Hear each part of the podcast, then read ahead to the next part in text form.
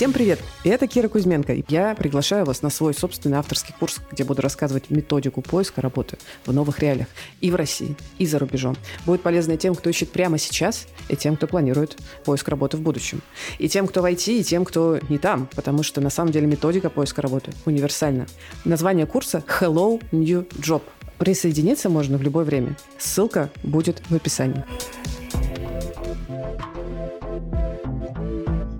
Всем привет! Ура, ура! Я рада вас, вас всех видеть. С вами Кира Кузьменко и подкаст New HR, и теперь уже еще и Hello New Job. Э, мы сегодня будем говорить на кажется, супер важную тему, э, которую вот вы нам прислали огромное количество вопросов. Тема удаленная работа в России, правда и мифы о трудовом договоре. Конечно, тема вот как бы документов и взаимоотношений сотрудника с работодателем, она огромная, там можно копать вообще в любые стороны бесконечно.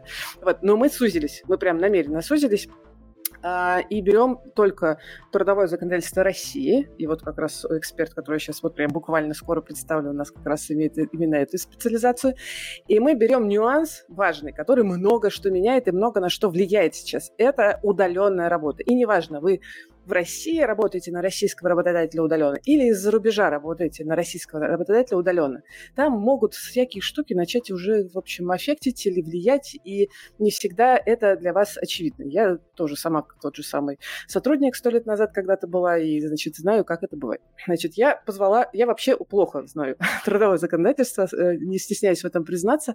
Сама когда-то читала такая РФ, э, вот, и с, с ужасом все забыла немедленно после того, как прочитала. Э, вот, но на самом деле читать ТКРФ мало, потому что там всегда есть нюансы, э, там есть дополнения, там есть разъяснения, нужно знать судебную практику.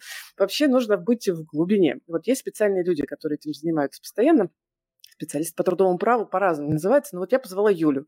Юля Жижерина, человек, который очень давно уже знаю, и все кстати, работодатели тоже, и как бы и, и, и люди, сотрудники, которые ко мне приходили с вопросами, с нюансами про какие-то как раз там оформление, увольнение, там кадровое дело производства и так далее, я отправляла к Юле, потому что вот человек, который каждому свое э, дело. Вот. И, конечно, Юля, я хочу, чтобы ты поподробнее сейчас про себя рассказала, чтобы всем было понятнее, э, с чем, как тебе можно приходить уже после эфира за индивидуальной, например, консультацией, если нужно. Да, да. Значит, э, коллеги, добрый день. Рада всех видеть, рада познакомиться. Меня зовут Юлия Жирина, как Кира сказала. Значит, эм, я эксперт по трудовым отношениям, юрист по трудовому праву, руководитель учебно-консалтингового центра «Мир трудовых отношений». И мы консультируем и работников, и работодателей, кто обращается, значит, особенно малый бизнес к нам обращается, потому что, ну, какому-то дорогому консалтингу нет денег у малого бизнеса, поэтому мы э, малый и средний бизнес консультируем очень активно, ну, иногда и крупные компании, если начинают экономить, тоже к нам обращаются.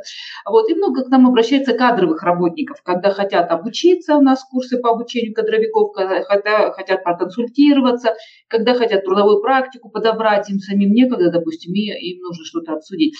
По работникам, конечно, основные обращения – это увольнение. Вот меня увольняют, что делать, как обсуждать с работодателем, какие у меня права, могу ли я это, могу ли я то.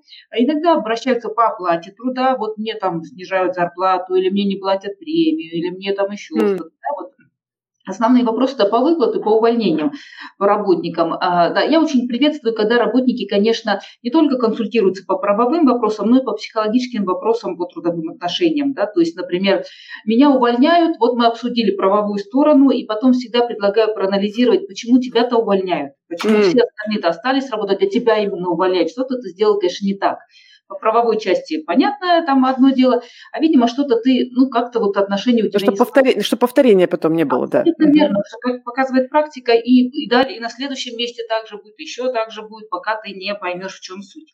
Ну, и, э, кстати, мудрые работники потом переходят на это и, и консультируются про, про вот эти, по, по этим вопросам.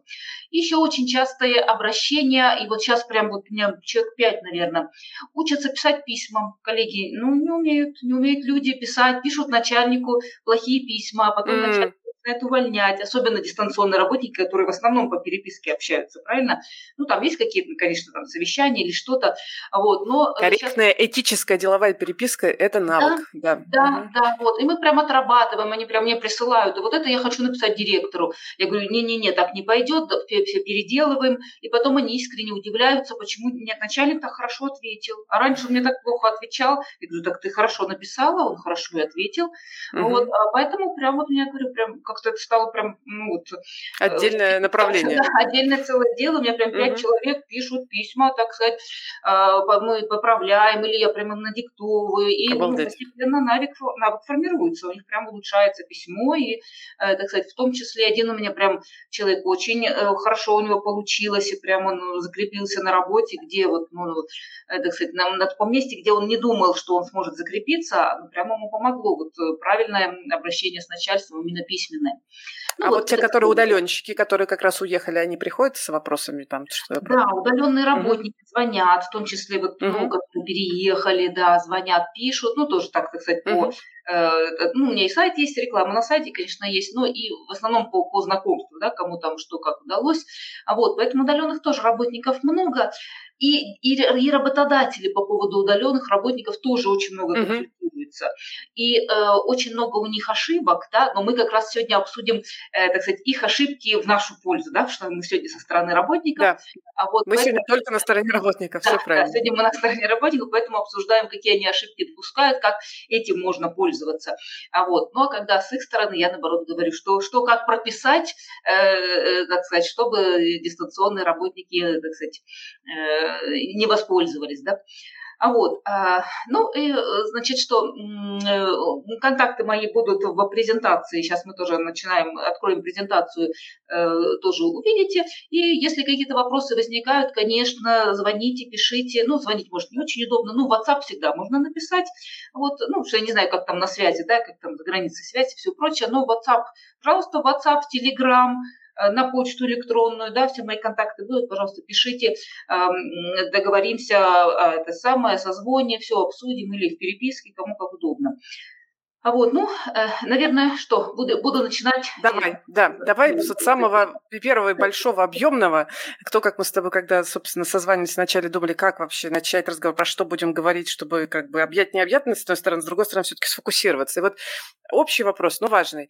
Что вообще происходит с трудовыми отношениями? Я буду э, роль сотрудника выполнять, потому что, ну, как бы вот э, я уезжаю в другую страну. Вот уехал я ехала я, значит, мой работодатель остался в России. Ну, он русскоязычный, все, российская компания. Что-то меняется с моими трудовыми отношениями? Я как бы документы какие-то надо подписать, вообще что-то в статусе может меняться, вообще что происходит? Да, э, смотрите, коллеги, сразу скажу, да, вот сразу, мы, мы сейчас э, немножко погрузимся, да, но вот общий посыл, чтобы вы понимали, угу. что, э, значит, пока эта сфера именно с дистанционным работником в другой стране не очень урегулирована. Mm. Пока четких разъяснений а, от Минтруда, мы сейчас посмотрим, что есть, но вот от Минтруда четких разъяснений нет. Mm-hmm. Именно по поводу тех, кто был в штате, уже, уже по трудовому договору и уехал. Вот по поводу этих, по, ну, по поводу других вариантов мы сейчас тоже посмотрим, но именно по поводу вот наиболее распространенного как раз ситуации, когда я уже работал в России, например, там у меня было место работы Москва, я работал дистанционно, жил в Москве, и сейчас раз переехал, и вот, вот эта неопределенность пока еще не решена. И сейчас наиболее, ну вот мы даже с налоговым специалистом обсуждали это, да, там, как я сказала, можно с ним отдельно, кстати, обсудить. Да, у нас, возможно, будет отдельный эфир про налоги, ей! Да, да, да, я не налоговый специалист, но мы с ней специально проговорили, и она тоже согласна, и я согласна, что если вас никто не спрашивает о том, где вы и что вы, лучше вообще не заявлять. Почему?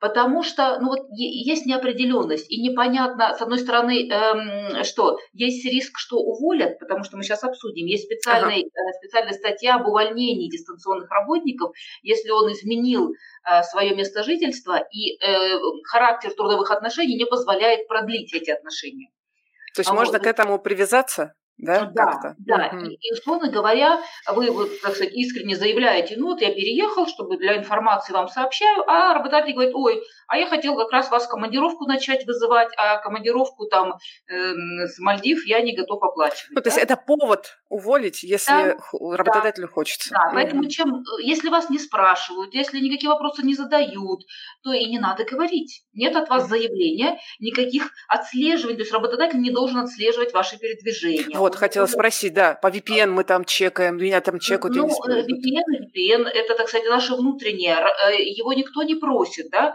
работодатели не просят ни инспекция труда, ни налоговая, ни они не отслеживают, пока, по крайней мере, ни они от нас не требуют. Если работодатель хочет кого-то уволить, и он вот, ну, выяснил по, это самое, да, по техническим моментам и решил все-таки предъявить претензии, что ты уехал, все такое, э, ну, тогда придется объясняться и с ним договариваться как-то, да. Но если никто вас не спрашивает, не заявляет, ни, никакие вам, это, кстати, вопросы не задает, не надо об этом сообщать. Вот мы пришли все-таки пока к, тому, к этому выводу, потому что э, ну, четкого в законе, ни в законе нету, ни по разъяснениям госорганов, пока четких положений нет по этому поводу. То есть не, Поэтому... может, ну, это, это не обязательство работодателя, это личная инициатива. Может быть, работодателя как там да. что-то чекать. Да. В общем, пока можно, лучше не, не это. Вы, по крайней мере, сами не заявляйте. Вам угу. это ни, ни в какую пользу, да? Зачем, угу. сказать, не, не для себя, зачем это надо. Работодатель пускай сам себе заботится, да и ему это пока никак не мешает, не помогает. Если только он не хочет вас лицезреть лично, ну мы сейчас обсудим, когда да. он может вас э, лично пригласить. Если ему все равно, он вас лично не хочет видеть, то, собственно, ему тоже, где вы конкретно находитесь, пока ну, нет ничего такого, чтобы его обязывало это проверять. Угу. Вот. вот это общий посыл. Теперь давайте некоторые детали именно посмотрим, чтобы э, ну, понимать, что я столкнулась, что иногда очень вообще слабое представление о том вообще, да, вот трудовые отношения и трудовой договор, э, так сказать, э, в каком направлении даже смотреть. Давайте мы с вами посмо- открываем презентацию и, если успеем, даже посмотрим трудовой договор, чтобы посмотреть, где могут быть, понимаете, для вас опасности, да, что лучше, если вы увидели, лучше такой трудовой договор тогда и не подписывать, если вы такие увидели моменты. Да, давайте тогда я включаю презентацию. Давай. Сейчас, значит... Сейчас э... будут страшные вещи. Мы сейчас будем да. смотреть на да. всякие юридические моменты, но не одни. Да, вот так. Э, должно быть видно. Да, видно. видно. Угу. Так, здесь, значит, небольшая информация обо мне, кто угу. я такая, да, это уже можно будет посмотреть. Преподаю там в разных школах. Э, значит, вот моя фирма, собственно, мир трудовых отношений, вот наши услуги. Кроме консультации работников, мы еще и там аудиты проводим по, э, для HR-специалистов, для кадровых специалистов, сопровождаем проверки, увольнения, ну и обучаем, да, курс у нас очень хороший по кадровому делу производству. Это, если, если интересуются специалисты. Вот наш сайт. Угу. Значит, и вот наши услуги, вот наши вебинары. Угу. Что касается дистанционной работы, давайте, чтобы не путаться, у нас есть дистанционная работа на постоянной основе. Это для угу. вас э, приоритетная. То есть смотрите, чтобы была э, договор. Почему это приоритетно? Можешь объяснить? Потому что, смотрите, если временная, написано срок временной работы да. 1 сентября по 1 января, то значит, когда окончится 1 января, они вас могут перевести обратно в офис. Ага.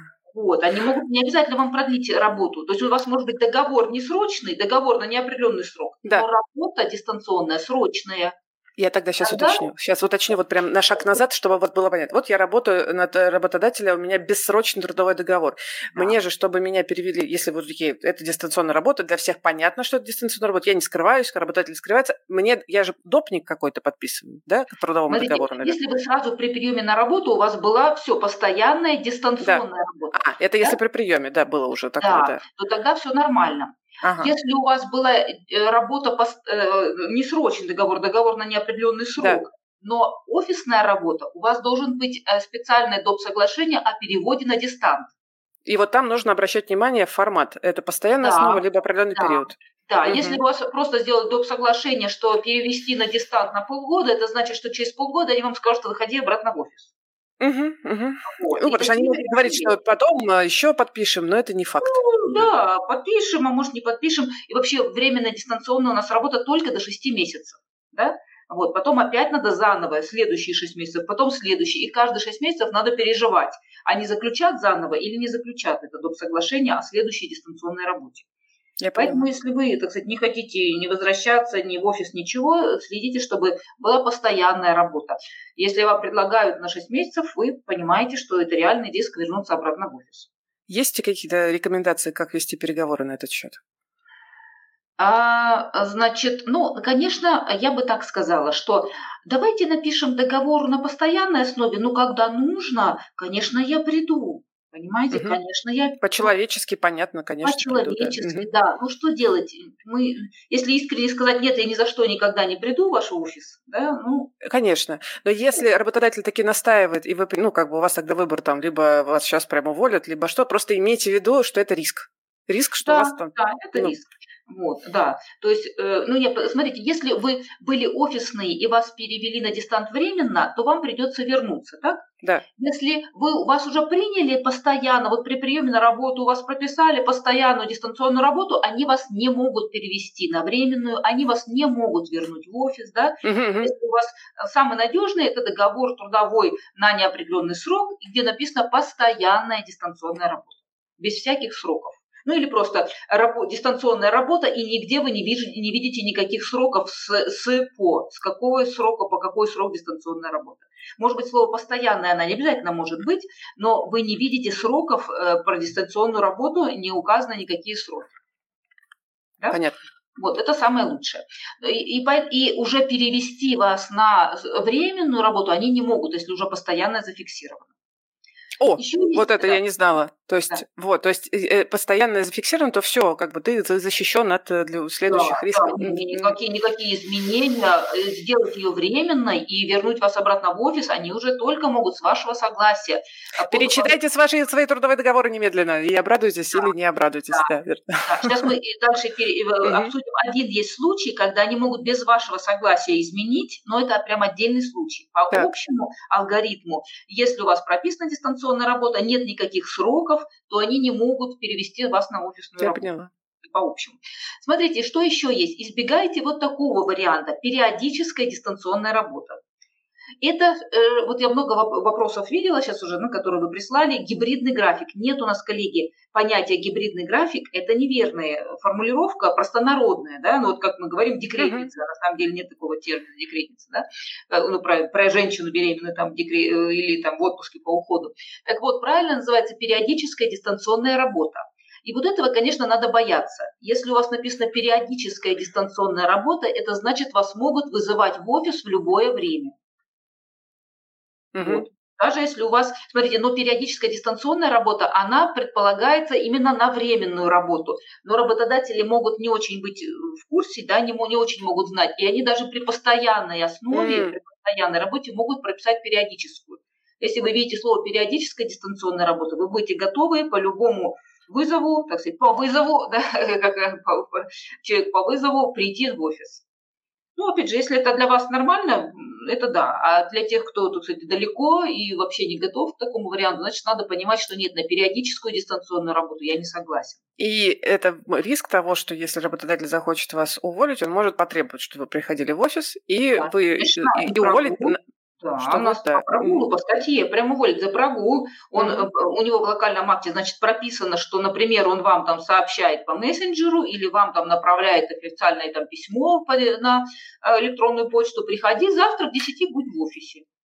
Не mm-hmm. явился, прогул да, то есть это, как бы сказать, серьезный, да, момент, вот, э, либо выговор, да, там, ну, судебная практика пока не сложилась, если он все-таки продолжил выполнять дистанционную работу, но не явился в офис, но есть доказательства, что он дистанционно все-таки что-то делал, по крайней мере, выговор точно можно, а выговор один, на второй выговор у нас уже можно увольнять. Ну, не все так, опять же, просто, э, да, но тем не менее риск такой есть. Э, когда у нас уже один выговор есть, а на второй э, кто-то из работодателей решится уволить работника. Угу. Вот, значит, дальше что у нас? Оформление трудовых отношений. Смотрите, трудовые договоры и дополнительные соглашения э, в течение вашей трудовой деятельности, значит, могут оформляться и подписываться и лично при приеме на работу, либо электронной цифровой подписью. Либо по почте можно отправлять. Да? То есть именно трудовые договоры не предусмотрено, что просто обмен сканами. Именно трудовые договоры, три варианта. Фактическая подпись. угу. да, фактическое присутствие и по почте. Угу. Ну, по обычной почте, там, в том числе между, международной, почему нет, да. Вот, но э, мы сейчас дальше посмотрим, что именно когда заключается договор, э, лучше все-таки, чтобы работник э, проживал на территории Российской Федерации, когда договор заключается. Mm. С проживающими за границей, сейчас посмотрим дальше, у нас прям Минтруд разъяснял, что с проживающими за границами не рекомендуется заключать трудовые договоры, только гражданско-правовые. Поэтому, если вы жили в Москве, а потом переехали, вот эта ситуация неоднозначная. А если вы сейчас и живете за границей и только хотите заключать трудовой договор, то, скорее всего, работодатели вам предложат гражданско-правовой, не трудовой договор. А, потому что, ну, следуя разъяснениям Минтруда. А, значит, дальше, что еще? А, документы, например, два там документы, ваши копии паспорта и прочее могут попросить работодатели э, заверить у нотариуса. Это их право. Mm. Да, тот, ну, кто-то верит вам, пожалуйста, сканы, кто-то не верит, скажет по почте, пришли мне, пожалуйста, заверенный нотариусом. Это их право. Ну, э, этот самый в системе персонифицированного учета, это вот эти карточки снился, я думаю, они у вас есть. Если вдруг вы потеряли или что-то, то вы восстанавливаете сами. Работодатель не помогает в этом. Или вдруг у вас нету, вы только первый раз приступаете на работу. Что касается трудовой книжки, а, значит, если у вас, если вы уже отказались от бумажной трудовой книжки, то, ну, значит, ну, никакой проблемы вы ее не предоставляете, не отсылаете, ничего такого. Если вы не отказались от трудовой книжки, работодатель э, у вас потребует э, сведения, да, отказались вы или не отказались. Э, это их право, значит, требовать, ну, потому что если вы не отказались от трудовой книжки, но ее не предоставили, они обязаны завести вам дубликат. Угу. Вот. Но если вы даже не отказались от бумажной трудовой книжки, но вам все равно, не хотите вы никакие там записи делать, то в, э, в трудовом договоре или в доп. соглашении, да, если там уже трудовой договор заключен, вы можете предусмотреть пункт, попросить работодателя, э, чтобы был пункт, что вы не хотите вносить запись в трудовую книжку. Они обычно рады этому, потому что, ну, кому охота дополнительную работу. И мы тогда записываем э, в трудовом договоре, что мы не будем вносить запись в трудовую книжку, и на этом все. И запись просто не вносится. Это абсолютно законно именно для дистанционных работников. Вот, то есть бумажная книжка есть, но записи в ней про, об этой работе у вас не будет, если вы это не захотите, если вы согласитесь на то, что не надо эту запись. Угу. Так, а, значит, э, да, электронно-цифровая подпись не обязательно для дистанционных работников, вот, но а, тогда нужно, говорю, вот являться лично либо а, по почте, вот эти, вот эти три, а, ну, вот эти четыре варианта, ну, трудовые договоры доп. соглашения – Договором от ответственности написано в законе, но их не бывает фактически с дистанционными работниками. Да, да. Договоры очень редки с дистанционными работниками. Ну, соглашение о расторжении, если вы, э, ну, придется расторгать по соглашению сторон, да, тогда э, это тоже нужно будет либо с электронной подписью, либо лично. А И... может работодатель отказать мне э, в подписании этих документов с помощью электронной подписи? Я говорю, я хочу электронно подписать. Ну, понимаете, если э, э, по умолчанию затраты по электронной подписи несет работодатель. Поэтому а. он скажет, да я не хочу нести затраты, хочешь за свой счет делай, э, ну и подписывай электронной подписью, а я как работодатель не хочу оплачивать, поэтому жду от тебя по почте значит. То есть сам, ну, ну, как бы отказ, ну, по-хорошему отказать мне в электронной подписи, наверное, не ну, то есть требовать, чтобы я лично обязательно не, не, не может, да, наверное? Ну, э, ну, ну, если, если мы сделали за свой счет, например, электронную угу. подпись, и говорим, мы, мы вот сделали за свой счет, ну, да, решили, да, да. и хотим подписать в электронном виде, но работодатель все равно может сказать, а по нашим регламентам приходи, подписывай лично. Именно вот, трудовой договор именно при приеме на работу. Угу. А это на выбор работодателя. Он может сказать, я хочу посмотреть, так сказать, ну, живой ли ты человек, поэтому один раз приди, подпиши все документы о приеме, а потом, ладно, будем там обмениваться электронными документами. Ага, ну то есть право работодателя ты, в общем, как работник Его не можешь право, на это да. никак не это самое. Да. Угу. Но было бы неплохо после этого договориться о том, а как мы дальше будем подписывать, да, э, следующие документы. Вот. Э. вот. И следующее, обращаем внимание, в трудовом договоре мы можем предусмотреть, что мы обмениваемся путем обмена электронными документами. Mm с использованием электронной подписи, мы сразу должны обсудить, мы будем электронную подпись вообще использовать или нет. Либо посмотрите, как в законе сказано, в иной форме, в том числе обмен сканами. Дальше мы посмотрим, вот у нас есть разъяснение, видите, в том числе путем обмена сканами. Но это должно быть предусмотрено в трудовом договоре, либо в положении о дистанционной работе. Но так как положение о дистанционной работе там трудно вычитывать и все такое, да, вы можете, ну, так сказать, не сориентироваться, требуйте, чтобы было это прописано в трудовом договоре, что мы обмениваемся документами путем обмена скан-копиями, вот прям так. Потому что если это есть в трудовом договоре, значит, ну, в этом нет проблем, да. А если этого нету, э, то, э, ну, всегда можно, конечно, добавить, если все нормально. А если ненормально, то, ну, работодатель будет слать вам почтой документы, либо требовать, чтобы вы пришли, расписались, да. Вот. А если yeah. копиями, вы сразу понимаете, что он настроен нормально, что обмен с копиями для него будет ну, в порядке вещей. Огонь, огонь. Просто это прям важная вещь, которую прям нужно посид... ну, вычитать и понимать, что это важно да, включать. Да, Очень круто. она не очевидна. Угу. Они угу. часто работодатели говорят, ой, мы отправили ему все там с конкопиями. Я говорю, а у вас прописано это в трудовом договоре, в локальном акте? Он говорит, ну нет. Я говорю, тогда это будет все незаконно. Поэтому они сами иногда кадровики, это, ну, не, ну, не все же работают с дистанционными работниками много, правильно? Ну да, пока еще. Да, да. Значит, а смотрите, кроме трудового кодекса, что нам важно? У нас вот это мы все из трудового кодекса, mm-hmm. пишу, можно почитать. У нас еще много комментариев госорганов. Вот онлайн-инспекция. Господи. Прям можете найти, можно задавать им вопросы, они отвечают в течение двух-трех дней, что вот мне так-то, так-то делают на работе, законно ли это? Отвечают Вау. они. И, и мы пишем, мы пишем со стороны работодателей, работники пишут со стороны работников, да, вот можно прям по ссылочке перейти, почитать, что они по этому поводу ну, написали, вот мы кратко, да, указали. А есть у нас еще официальные письма Роструда, их тоже можно в интернете найти. Это уже не по конкретному вопросу, а вообще вот, ну, обобщенный ответ. Вот, в частности, видите, хороший ответ в пользу работника, что к дистанционному работнику нельзя прийти домой, чтобы контролировать, обсуждать рабочие вопросы. Мы имеем право сказать, mm. нет, наш дом это не для обсуждения. Еще страшно себе представить, да, что еще работодатель домой придет. Ну, да, кто-то приходил, потому что кто-то обратился в, э, в Роструд с просьбой mm-hmm. разъяснить, законно ли это. Кто-то пытался приходить, обсуждать вопросы. Я сейчас быстренько отзовусь. Тут Вадим, э, значит, знакомый мой, Вадим спрашивает, пишет, что какая сложная тема. Вадим, понимаю, как никто. Вот, да. я лично, ну, потому что сходу с мороза в это воткнуться сложно. Вот я это нормально сейчас осознаю, просто потому что, правда, в этом немножко варюсь. Но я думаю, что мы на базе этого, ну, во-первых, презентацию действительно еще, э, наверное, отдадим, э, кому интересно. А вообще, я думаю, что мы еще, конечно, статью напишем, покажем Юле, и, ну, как-то более так это раз, еще раз все посмотреть, чек-листы, что должно быть в трудовом договоре и так далее. Uh-huh. так далее. Угу. Угу. Давайте прям, коллеги, вот, может быть, э, будет нагляднее. Смотрите, вот у меня есть файлик, и ага. я его вам Ой. Мы много не будем смотреть, здесь много всего, а мы посмотрим только трудовой договор. Вот он, трудовой договор. Мы с вами заключают трудовой договор. Вы вот смотрите, постоянно ага. или временно, или периодически. Вы понимаете, да. если периодически или временно, и то, и другое для вас подразумевает, что вы можете и вернуться в офис, и с вас будут требовать, чтобы вы приходили в офис. Да? Место работы. А, вот говорю, проблемно, если у вас место, рабо- место жительства сейчас не Москва, а за рубежом, вряд ли с вами договор заключат. Поэтому лучше говорить, что я живу в Москве, если это uh-huh. реально.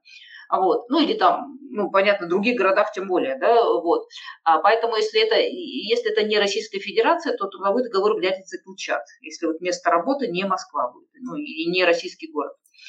Дальше, на неопределенный срок. Но опять же, если вам предлагают срочный договор, вы понимаете, что срок истечет, и вам могут вообще не продлить договор. Но если ну, вы спокойно, там, на полгода, на год сказать, дальше посмотрим, что дальше будет. Да, если вы спокойно относитесь к срочным договорам, значит, все нормально. Если вы срочный договор не очень хотите, значит, вы здесь обращаете внимание. Да, на должность смотрите. Обязательно, что за должность стали, которую вам обещали, да, что всякое может быть. Вы обсуждали одну должность, здесь напишут другую. Дальше, э, что договор о дистанционной работе обязательно проверяйте, потому что некоторые работодатели прям сталкивалась не включают о дистанционной работе. Говорят, ну ничего, мы все по договоренности, э, договор стандартный, но вы работаете дома. А Опасно. потом присылают, почему вы не на работе, мы вас увольняем за пробу. У меня mm. прям реальный кейс был такой. Вот, и ей mm-hmm. пришлось срочно выйти в офис, хотя устно была договоренность о дистанционной работе. Поэтому проверяйте, вот здесь должна быть дистанционная работа. Так, ну, срок испытания до трех месяцев, а, значит, ну, вот эта фраза тоже обязательно. Про охрану труда, охраны труда ничего нету по дистанционным работникам, поэтому это фразы общие, так сказать, uh-huh. стандартные. А, э, правила внутреннего распорядка вас будут с ним знакомить, но он к вам э, э, относится и к вам, на вас распространяется с учетом характера работы. То есть, если там написано «нельзя курить на рабочем месте», это к вам не относится. Да? То есть вас Понятно. рабочее место не в офисе. Ага. Проверяйте обязательно рабочее время. Вот здесь может быть общие фразы. Если общие фразы, то это риск работодателя. Э, э, так сказать, ну, это его дело. А, значит, э, проверяйте, ну, на то ли вы время договаривались, да, это... То есть он а, может потом оперировать к этому, серии в 9 утра, да. как штык, да? Да, угу. да, то есть они могут сказать в 9, значит 9, все. Если вам не хочется в 9 и в 18, то тогда можно предложить формулировку, что работник самостоятельно определяет время работы, это можно, для дистанционных работников это не запрещено, вот. Но э, обычно пишем еще кроме ночного времени и кроме выходных, да, ну, потому что э, чтобы дистанционные работники не требовали оплаты в ночное время и работу выходной. Да? Uh-huh. Вот. Э, поэтому вы можете, может быть, у них так стандартно, вы можете предложить, что самостоятельно определяет работник рабочее время, кроме ночной работы, пожалуйста. Вот. Но вы должны понимать, если в 9 они могут сказать так, в 9 ты должен отзвониться или там отписаться, что ты на работе, или включить видео. У меня вообще у одного клиента он заставлял дистанционных работников включать видео и целый день сидеть с включенным видео, чтобы он видел, что он делает, этот работник дистанционный, вот что он сидит на рабочем месте. Поэтому сразу... А если он ходил в туалет, надо было вешать табличку «ушел в туалет», наверное, ну, да? Ну да, или там, да, да, пояснять. Поэтому сразу оговаривайте, если какой-то Э, там э, какой-то контроль, да, как, как, mm-hmm. какой контроль, какой вид контроля. Просто это вот с 9 до 18, это, ну, так сказать, но опять же, они могут сказать, да-да-да, это все нормально, а потом сказать, так, включаем все видео. Я здесь очень хочу тоже ко всем сказать, кто нас слышит. Э, я могу предположить, я тоже с таким сталкиваюсь, что как бы работник на старте еще, вот вычитывая этот договор, например, может довольно, ну, давай прямо скажем, агрессивно общаться с работодателем. И, в общем, здесь вот то, что ты говорила вначале о том, что ты учишь переписки корректные, и вот разговором об этом действительно ну, надо как бы учиться. То есть если вы начнете наезжать на работодателя серии, а вы тут, наверное, специально, ну, то есть подразумевая, что там, значит, он хочет вас как-то уволить, мы тут просто риски показываем, чтобы вы понимали эти нюансы, чтобы вы могли, ну, немножко на одном языке разговаривать с работодателем. А, а, задавай вопрос, а почему здесь так? Можете, пожалуйста, рассказать? Мне интересно понять. Вот, да. а не у вас тут это, вы, наверное, хотите. Вот так не надо. Да, да. Конечно, тогда могут на работу да. просто не принять. Не хочешь, да. ну не подписывать да. трудовой договор. Да. Да, да. Да. Просто мы должны понимать, что если вот так написано, значит, они имеют право потом требовать четко вот в это время быть на связи, например. Угу. Вот, э, так, отпуск обязательно 28, это для всех. Вот потом смотрите, что у них написано по поводу взаимодействия. Вот это обязательная фраза, что с помощью интернета. А, это Значит, для дистанционных сотрудников, да? Да, как раз важно. Угу, для дистанционных. То есть слово интернет должен быть. Будь да, да. Ну, okay. ну, самое главное вот дистанционная работа. Вот это даже если слова интернет нет, но есть вот договор о дистанционной ага. работе, то этого достаточно. Я сейчас, кстати, еще скажу кое-что тем, кто смотрит и офигевает, потому что он, например, не читал трудовые договора никогда в жизни. Я тоже так никогда не читал, но я читала это вообще. И они разные, и люди пишут там по-разному. Не всегда это пишут эксперты, как Юля. Там иногда написано вообще не юридическим языком, не совсем корректным языком. Поэтому, э, то есть это не у Юли не эталон, который все используют. Это Юлин эталон, который она рекомендует. Поэтому вы можете столкнуться с разными формулировками. И нужно, ну, как бы разбираться, что как. Если совсем непонятно, то, возможно, это надо как-то прям загуглить и почитать. Да, ну и опять угу. пишите, да, посмотрим, что Или вам предлагают, да, что там такое, да. что-то. Вот, потом обязательно смотрите, э, э, взаимодействие. Должны ли вы отвечать на электронные письма? Вот здесь, например, мы предусмотрели, что э, обязан отвечать. В течение часа. Да, угу. а может 15 минут напишут. В течение 15 минут вы должны все бросить и там им писать. Устраивает ли вас это, да? Для... Это не значит, что они будут вас, вас это требуют, но это значит, что они могут. Могут это, наказать да, за это, если да, вы в течение да. 15 минут или там часа не ответили. Да. Да. Для обмена документов, какая там используется электронная почта. А, там, выдают ли они вам телефон. Обратите внимание, если они требуют быть на связи по телефону, то это должен быть корпоративный телефон. Они должны выдать симку или телефон по своему личному телефону, только с вашего согласия, если вы вот обязуетесь э, быть на своем личном телефоне, и они должны предоставлять компенсацию за использование своего личного имущества. Просто так, что будет доступен по телефону своему личному, обязательно не могут значит, э, там получать почту, там получать еще что-то. А здесь они могут написать, отзваниваться там каждый час, что я на месте, там э, присылать видеоотчеты, все что угодно. Вот здесь могут э, предусмотреть. Поэтому надо очень тщательно читать, что они от вас хотят, какой контроль. Если вообще никакого, отлично. Ну, не включили не включили, это их риски. Если они ничего не включили про взаимодействие. Оплата труда. Смотрите, обязательно оклад четкий, не просто согласно штатного, а как, какой конкретно оклад. А, вот. Э, и это до вычета налогов. То есть с этого оклада еще вычитать будут налоги, обратите mm. внимание. Да? То это... есть здесь будет больше, чем вы получаете на руки. Если да, абсолютно верно. И обязательно дистанционным работникам компенсация за использование oh. своего оборудования и за использование а, расхода на интернет. Это обязательно, а если я такого вообще не встречала, мне кажется, ни разу, обязательно должно быть? Ну, в смысле, они же могут... Нарушение. Вы, можно, а. вы можете, конечно, ну, сказать ну, про себя так, этого нету, это их нарушение. Да. Понимаете, да, не обязательно им говорить, ну вот мне срочно нужно там 100 рублей. Да, это будет странно, да, да. Но вы про себя отметили так, это, это в их это их, их да, зона ответственности. Да, их да. риски. Если что-то, я прям на них рассержусь, я могу, причем и в суде начать взыскивать это. У меня вот недавно работница взыскала компенсацию за э, это самое это за что? расходы на интернет. 100 рублей, конечно, в месяц, но ничего, как сказать, был повод обратиться в суд. Да. Ей было принципиально это взыскать, хотя ну, получала она абсолютно не, не те деньги, да. Ну вот ей важно было взыскать. Okay. А, вот. Поэтому, ну, нету этого и нету. То есть это, ну, вам как-то не скажется особо, uh-huh. да, но вы для себя поставите минус. Значит, э, сроки выплаты зарплаты нужно писать, но если они не напишут, вам это никак не навредит, это им навредит. Mm. Вот, поэтому э, этот самый, э, вот, вот этот оклад, который здесь прописан, они вам обязаны платить по, по половинкам. Первую часть какую-то дату и вторую часть какую-то дату. Если не установлены даты в договоре, хотя бы спросите, в какие даты у нас платится зарплата. Вот. Э, они, конечно, должны вас ознакомить с правилами распорядка, и там должны быть даты. Но если вообще, знаете, бывают всякие фирмы, все вообще у них беспорядок, хотя бы уточните, какого, каких даты у нас э, платится заработная плата. Два раза в месяц должна быть. Если один раз в месяц, значит, прям какая-то совсем шарашкина контора, да, и, значит, и, и скоро у них деньги закончатся. Вот, э, поэтому два раза в месяц а вот не, ну, потому что так в ТК, в ТК написано. По ТК нужно два раза в месяц. Да, два раза в месяц, и чтобы между датами не больше 16 дней. Потому что если у вас, например, 8 и 15 будет две даты, это значит тоже совсем ничего не знают, совсем слабая фирма, да, э, ну, как сказать, которые знают, которые более-менее, ну, ну, ну, ну, хоть как-то, ну, хоть как-то надежные работодатели, они, конечно, соблюдают, чтобы между э, выплатами было вот, ну, не больше 16 дней. Остальные вот эти все это общие фразы. Есть они, нет их, да, расторжение, изменение договора, ответственность. Да, кстати, вот это вот права и обязанности сторон, ну ничего особого они не несут.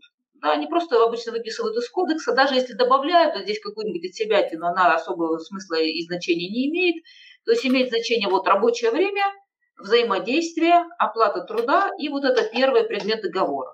Ага. Вот. О, кстати, а пока мы про зарплату далеко не убежали, вот тут Назар спрашивает, а если договор ГПХ, то тоже надо два раза в месяц оплачивать? Нет, договор ГПХ один, один раз и не обязательно раз в месяц, может быть раз а. в три месяца, как предусмотрят угу. стороны. Угу. А вот, значит, э, э, да, ну вот все подписи, все такое, э, этот самый Думаю, э, договор достаточно, да, вы поняли? На да, да, да, да.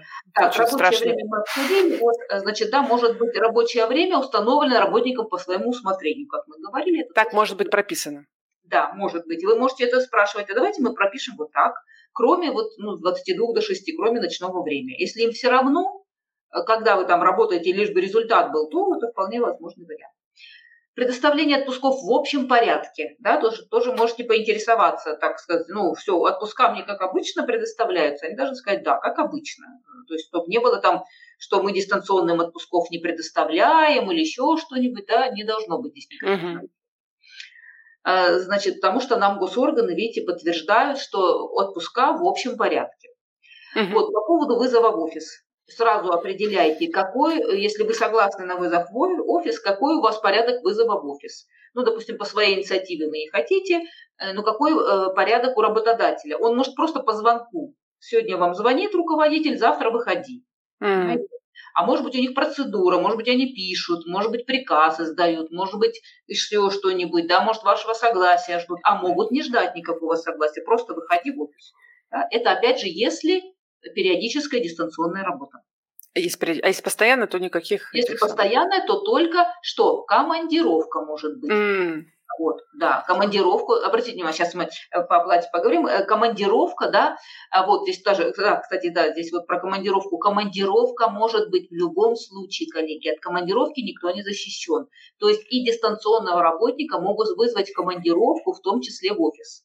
Угу. Они должны оформить тогда приказ, заплатить вам транспортные расходы и заплатить вам суточные. суточные. Но если вы в этом же городе, тогда они суточные не будут платить.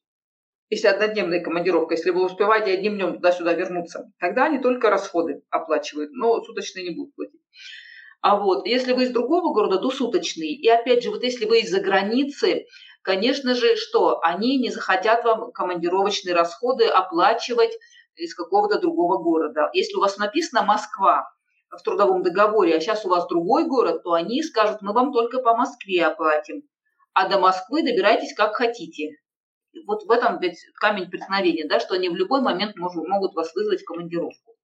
Кроме каких случаев, если вы защищенной категории. Например, что с детьми э, до трех, если ребенок до трех лет, женщина с детьми до трех лет, согласие, инвалиды, согласие, э, что еще, с тремя детьми, трое и более детей, согласие, э, ну, беременные женщины, согласие. Видите, ну, довольно немного категорий, которых можно вызвать командировку только с их согласия, а mm. остальных работников без всякого согласия, в том числе дистанционно. Поэтому mm. бойтесь, это, кстати, а вот, ну, разъездной... А, сейчас, сейчас спрошу, спрошу еще. А если я... Ну, вот моя работа, она как бы не, ну, не предполагает командировок, все равно могут вызвать?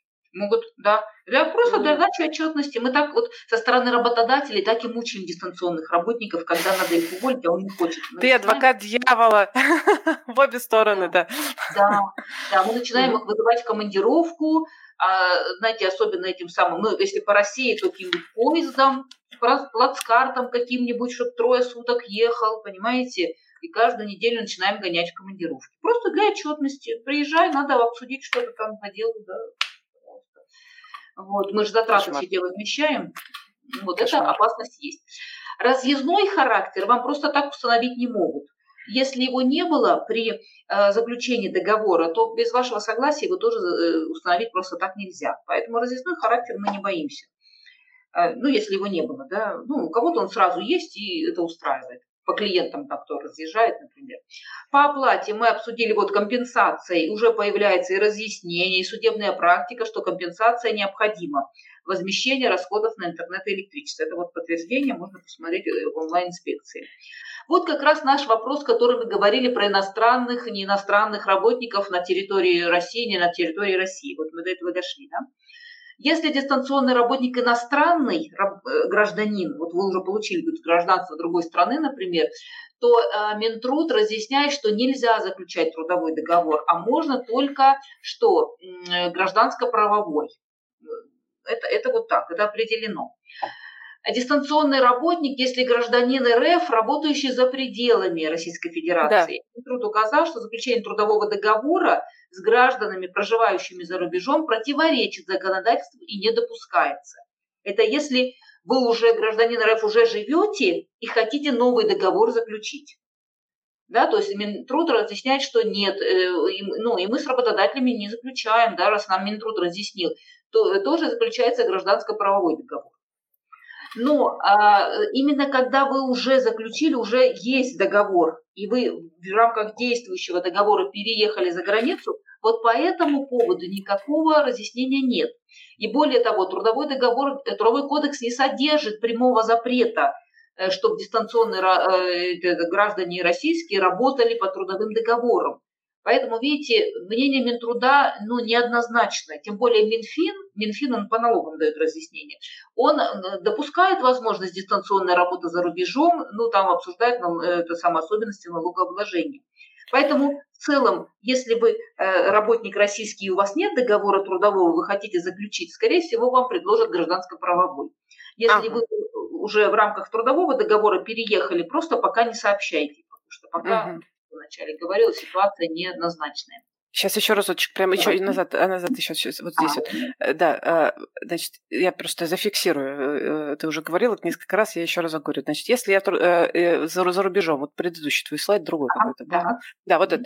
Если я уже уехала за рубеж, и тут хочу, значит, за, с российским работодателем с новым заключить договор, ага. мне придется приезжать. Либо ГПХ. Либо ГПХ, либо приезжать и говорить, что я живу в Москве, заявлять Москву заявлять Москву, но понимать, что вот эти риски все равно как бы да, есть, риски так или иначе. и вот сейчас как раз проговорим про увольнение. Вот, увольнение ага. Сейчас и, и на, на, назад на всякий случай спрошу, наверное, я думаю, что ну, понимаю, как ответишь, но все-таки, если я получил ВНЖ какой-либо страны или mm-hmm. ПМЖ, будет ли это как-то влиять, что-нибудь говорит нам про это Минтруд? Нет, пока гражданство не получится. Слава богу, да. да гражданство. Пока на всякий уже... случай, точнее. Да, и причем, если вдруг двойное гражданство, то это тоже ничего страшного, да, то есть ага. гражданином России остаюсь.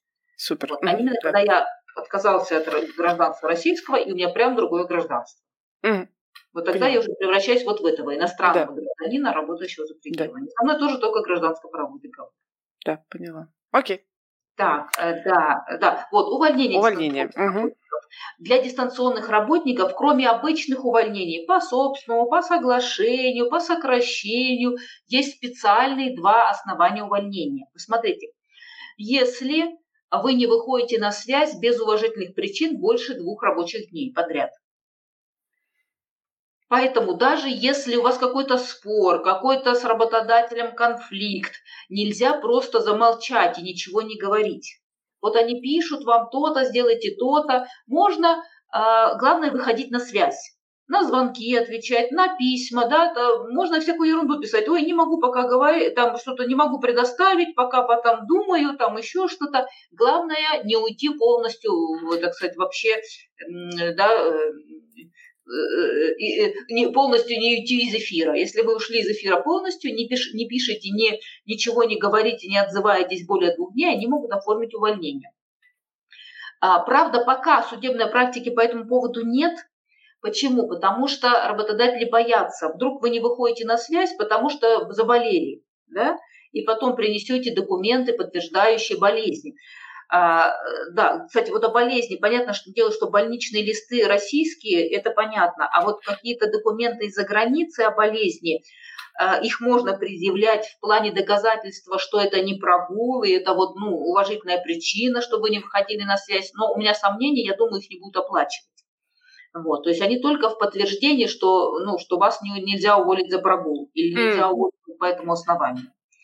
Вот, поэтому документы берите, конечно, да, что о болезни, ну, там, этот самый, опять же, как обеспечить перевод, да, это другое дело, что работодатель не обязан понимать там язык, э, на котором эти документы сделаны, надо, конечно, перевод обеспечить и прислать переведенные документы. Ну, кто-нибудь, может быть, у вас в России поможет с переводом, uh-huh, да? uh-huh прислать эти переводные документы в подтверждение того, что вот вы выходили, не выходили на связь по уважительной причине. Вот. Или ну, не могли выполнять, некоторое время были больны, не, не, ну, не смогли выполнять. То есть ну, оплаты у вас не будет за это время, но хотя бы не уволят. И второй момент, вот как раз в связи с отъездом по объективно сложившимся обстоятельствам трудовой договор с работником, выполняющим дистанционную работу на постоянной основе, может быть прекращен в случае изменения работникам местности выполнения функции. Вот Это что значит? Да, трудовой договор, вот мы смотрели, вот она местность, вот, город Москва, конкретный город. Вот этот город вы поменяли. Mm. И работодателю э, стало об этом известно, и он может вас уволить, если это влечет невозможность исполнения обязанностей. Вот это тоже очень спорный вопрос. И мы в суде, например, можем э, говорить, что ну, у меня такие функции, что я мог их выполнять, и не находясь в Москве. Но да. это вот уже спор. Так, в судебной практике тоже пока нет. Потому что пока вот, ну вот видите, только началось это все с дистанционными, пробуют их увольнять, но обычно, конечно, стараются договориться по соглашению сторон или по собственному. А вот, поэтому, опять же, если вас пугают вот такой статьей, вы можете сказать, что где доказательства, что прям эту фразу вот, да, что это влечет невозможность исполнения мною обязанностей по трудовому договору на прежних условиях. Раньше вы меня в командировке не вызывали, моя работа устраивала. Что сейчас изменилось? Угу. Какая возникла невозможность? Как вы ну, то есть это просто повод, которым они могут, собственно, махать. Да, они могут придумывать какие-нибудь, ну вот знаете, так сказать, мы со стороны работодателя, конечно, тут же начинаем придумывать, что там надо обязательно и там командировки, обычно командировки, да, а вот, что срочно нам надо видеть, что срочно нужна какая-нибудь командная работа с выездом куда-нибудь, да, то есть вот такое. Uh-huh. Ну, Часто это просто выдуманные, конечно, потому что, ну, если вы работали и ничего не требовалось, и сейчас вдруг потребовалось срочно выезжать куда-то. Ну да, да, да. Вот, поэтому это спорный тоже момент, и можно с ними это обсуждать. Что, слушайте, вы не сможете доказать, давайте там по соглашению сторон, особенно если вы хотите торговаться на деньги. Вот они говорят вам там, увольняйся, а то вот мы сейчас тебя уволим вот в связи с этим. Вы говорите, ну, доказательств никаких нет, поэтому давайте обсуждать денежки. Да? Про это поговорим, я думаю, да, сегодня еще про да, эти все истории. Да. А вот можно, пока мы не ушли далеко, тут Роберт спрашивает, э, просто, мне кажется, коротко можно ответить. Э, РФ-компания предлагает офер, это ГПХ, при этом предлагают оплачивать налоги самому. Оплата будет в рублях на карту РФ-банка. Есть ли в этом кейсе со стороны компании какие-нибудь нарушения? Кажется, нет? Да, смотрите, давайте. Mm-hmm. Возник вопрос по гражданско-правовому договору. Вот у меня есть образец гражданско-правового договора. Класс, давай. Да, он тоже у вас будет, чтобы вы немножко, ну, сравнивали. В отличие от трудового договора, здесь не написано никаких должностей. Здесь просто конкретная работа. Ага. Вам самое важное вот это, что он вам хочет поручить. Угу. И здесь должно быть написано, что сделать. Сделать то-то, сделать то-то, сделать то-то. Это будет и в акте э, приемки работ. Здесь а, обязательно акт приема работ. А, нету акта, нету оплаты. То есть э, договор гражданско-правовой не предполагает, как трудовой договор, обязательную оплату два раза в месяц. Э, пока а, акт не составит ваш, здесь уже заказчик, да, заказчик, а вы исполнитель, вы можете работать, работать, работать три месяца и потом пытаться выбить у него акт. Нету акта, никакой суд не пойдет вам навстречу, потому что пока акт не подписан, работа считается невыполнена. Угу. Вот, ну, а, значит, что? Поэтому э, очень строго смотрим, какие он, что он просит сделать, какие сроки, да, вот здесь могут быть сразу сроки, определены, и надо сроки определять, потому что если сроки не определены, значит, тоже нехорошо. Ну, этот самый, ну, как мы определим, когда он должен оплачивать. Потом обязательно смотрим, а, значит, что, если, вот смотрите, гражданско-правовой договор с физлицом, то есть у вас не требует самозанятость или ИП, то услуги оплачивать должен работодатель. 13% э, и все взносы должен оплачивать э, вот с той суммы, вот которую вы там, ну, здесь сумму можно прописать, ну, в приложении можно прописать здесь вот цена услуг, да. Или а где это сказано, что должен работодатель налог платить эти 13%? А, значит, это у нас по закону, если по закону. с физлицом, да, да, и вот здесь, видите, заказчик обязан своевременно оплачивать услуги исполнителя, а также удерживать сумму 13% то есть у которого у вас прописана цена, с нее он должен удержать 13% и заплатить в бюджет. Вот. И, конечно, если он вам предлагает самому платить налоги, это очень-очень странно. А вот, потому что если вы, вот если вы самозанятый, самозанятый, если вы оформили самозанятость, тогда вы платите налог сами. Если у вас оформлено ИП, вы платите налоги сами. Если вы как физлицо, то это какие-то вот, так сказать, знаете, подпольные серые схемы он не хочет на вас платить, за вас платить налоги. И, и это будет, как сказать, с его стороны нарушение, да, то есть... Э, то есть это чисто понятийно, можно сказать, мы готовы тебя нанять, но давай так, что как бы ты налоги платишь, но это не закон. Угу. Ну а как, я даже не представляю, как, э, э, я как тоже не понимаю, сформулировано, честно. как налоги у нас не платят физлица сами в бюджет. Ну, это да. даже, я не знаю, как это нереализуемо, что он будет квитанцию оформлять, ходить и там куда-то какие-то налоги платить. Или, ну, как, как у него предлагается еще раз прочитать? Э, Роберт, да, может быть, чуть распишите поподробнее, вот э, да, э, как, а, как именно? Прочитали. Ну вот Роберт пишет, что физлицо, да, что не ИП и все такое. Ну да, физлицо, физлицо. не должен и, и как в вопросе, как сформулировано, что они предлагают? А, предлагают уплачивать налоги самому, да, вот и оплата в рублях на карту РФ Банк. Непонятно. На карту, а кому на карту? Чтобы он им, э, чтобы Роберт перечислял этой компании налоги, а они за него заплатят? Или вообще что? непонятно как. Да. Нет, такая вообще какая-то серая схема, вообще непонятная. То есть, если у вас э, гражданско-правовой договор, ну, это гражданский правовой договор для работника нормальный, это риск для работодателя.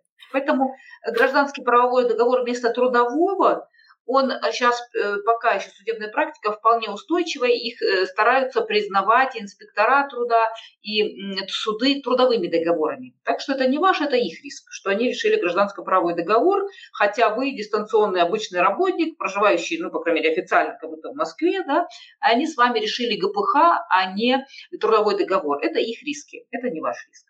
Ваш риск только по оплате. Да? Если, значит, э, вот вы посмотрели, налоги они за вас должны оплатить, сдачи приемки услуг, пожалуйста, что акт, когда акт э, направляется, как он подписывается в электронном виде, присылаете ли вы скан, а может быть они пропишут, что они хотят оригинал акта, да, это тоже распространено, и что вы тогда будете каждый раз приходить подписывать этот акт или посылать почту или как? Это тоже надо сразу заранее обсудить. Как акт сканы вам подойдут, тогда пишем обмен сканами. Вот. А если нужно оригинал, то потом я досылаю почтой, в какое время. Потому что некоторые говорят, пока не будет оригинала акта, мы платить Ой, да.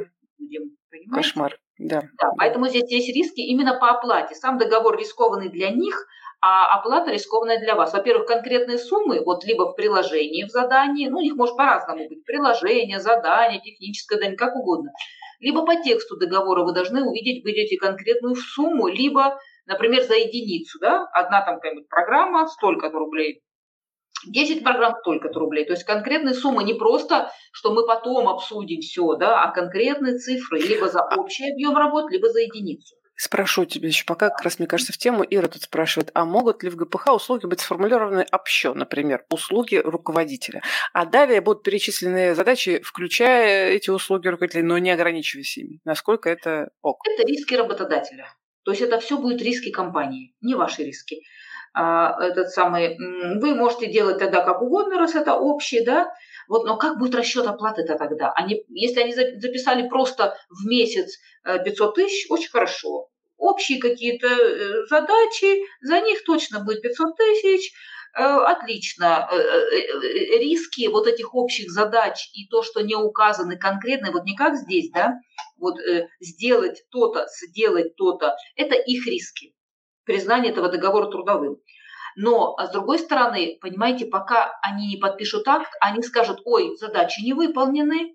Mm. Понимаете, акт подписывать не будем. Понимаете, в чем дело? Чем они более общие подпишут. Э, а можем тогда тут немножко прям вот Роберт усиливает, значит, рассказывает а. подробнее, а это прям, мне кажется, ну, я а. тоже с таким сталкивалась, ко мне приходили с вопросами, я отвечала, не знаю. Вот сейчас, может быть, узнаю. Роберт пишет, они предложили мне самому каким-то образом платить налоги и платить их, видимо, туда, где я сейчас являюсь налоговым резидентом. Как, как? Это же ГПХ. Ну, Точно ГПХ договор? Может, какой-то другой договор? Ну, правда. Ну. Коллеги, давайте вот этот тогда вопрос зафиксируем да. для специалиста по налогам. Да, да. Я такой вариант не вижу и не, ну, не встречала в практике. Но, опять же, я не специалист по налогам. Вдруг он такой возможен вариант, и нам специалист по налогам что-то скажет поподробнее. Вот этот зафиксируем для okay. специалиста по налогам. Да, то есть в, в алгоритме в обычном э, платит за физлицо а, российский работодатель в российский бюджет налог сам, да, стандартный момент вот, вот, так сказать, какие-то отклонения, давайте тогда, ну, что я буду придумывать, если я... Да-да-да, хорошо, хорошо, поняла. Вот, значит, тогда вот фиксируем это. Если самозанятый, если ИП, то э, однозначно платите налоги самостоятельно. Угу. А, вот. У меня, кстати, здесь вот дальше есть договор, если вдруг у вас самозанятость, есть договор с самозанятым, он точно такой же, отличается только как раз этим моментом. Мы прописываем, что, я, что э, исполнитель самозанятый, сам уплачивает налоги, вот как раз вот эти пункты про самозанятость занятость. Uh-huh, uh-huh. На самом деле с ИП, вас ИП, то же самое все, только у нас нет про самозанятость, и у нас нет, вот как здесь мы смотрели в начале, э, оплата, оплата налогов, э, что работодатель оплачивает. Договор все тот же самый, только мы пишем, что ИП оплачивает налоги сам. Вот и все. Эти договоры хоть для самозанятого, хоть для физлица, хоть для ИП отличаются только оплатой налога на самом. Вот здесь на, на всякий случай вам э, добавляю, знаете, что Вот, чем отличаются трудовые договоры от гражданско-правовых, тоже посмотрите, да, вот, но в частности оплатой. Оплата только после акта, это для вас риск. Все остальное риски для работодателя. Так, что у нас еще? Идем дальше. Увольнение – это разъяснение по увольнениям дистанционных работников. В трудовом договоре мы уже посмотрели все, uh-huh, что нужно uh-huh. обязательно. Место работы мы обсудили, что обязательно город российский. Иностранный пока у нас нет такого варианта, чтобы иностранный город предусмотреть. Срочные договоры очень рискованные для работодателей. Ну, для вас это в вашу пользу, да, если вдруг вы решите их признавать договорами на неопределенный срок. Да, вот мы добрались. Смотрите, если вдруг сейчас работодатель захочет, или хоть когда, захочет изменять ваш трудовой договор. Так, интересно. Это постоянный дистант, все нормально, вы работали, а, значит, ну, куда-то переехали, ничего не сообщаете, по-прежнему у вас Москва там написано, да, и вдруг работодатель говорит, так, я хочу поменять тебе оклад, делать в два раза меньше, например. Либо я хочу тебя перевести в офис. Ну вот мне хочется, чтобы ты теперь в офисе работал. Или там время работы у тебя было с 9 до 18, теперь я хочу что-нибудь на, пол, на полставки тебе, да, чтобы у тебя было вот полдня рабочего времени с 9 до 13, и, конечно, оплата будет меньше. Что, он вам говорит, я хочу вот так. Если вы вдруг согласны, подписываем дополнительное соглашение, э, издает приказ работодатель, все в порядке, все довольны. И вы приходите либо в офис работать, либо с половиной оклада остаетесь, да, ну, вот. Если вы не согласны, и, значит, ну, распоряжение госоргана – это у нас только для перевода на дистант. Поэтому для возврата в офис у нас нет распоряжения госоргана. Mm-hmm.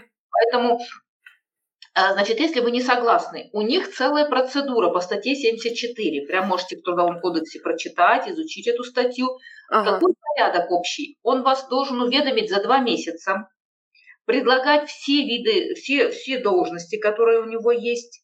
Если все? В смысле, вообще все? Вообще все должности. Практика такая. Раньше была практика, э, на, самом деле в Трудовом кодексе написано нижестоящие и равные. Вы так. не Судебная практика изменилась, теперь все подряд должности мы должны предлагать. Даже там директора, если я был там да, техсаппорт. Да. Ну, опять же, я говорю, я могу сказать, так у меня MBA есть, я просто вам не, не давал документы, а в суд принесу. Вот, и мне должны были директора предложить. Это вот. если открытая вакансия есть, я правильно понимаю? Конечно, если открытая а. вакансия. Да. И причем вот открытая вакансия, они сначала вам должны предложить, потом работника со стороны все. Да? Сначала все вакансии mm. вам предлагается, и вы отслеживаете, кого взяли в этот промежуток, и в суде заявляете, взяли вот столько-то работников, а что-то мне эти вакансии не предложили очень восстанавливают. А, значит, это очень спорная статья, по ней очень много восстановлений. Да, и смотрите, если вы отказываетесь или работы нету, то вас увольняют с выходным пособием совсем маленьким, всего двухнедельный заработок.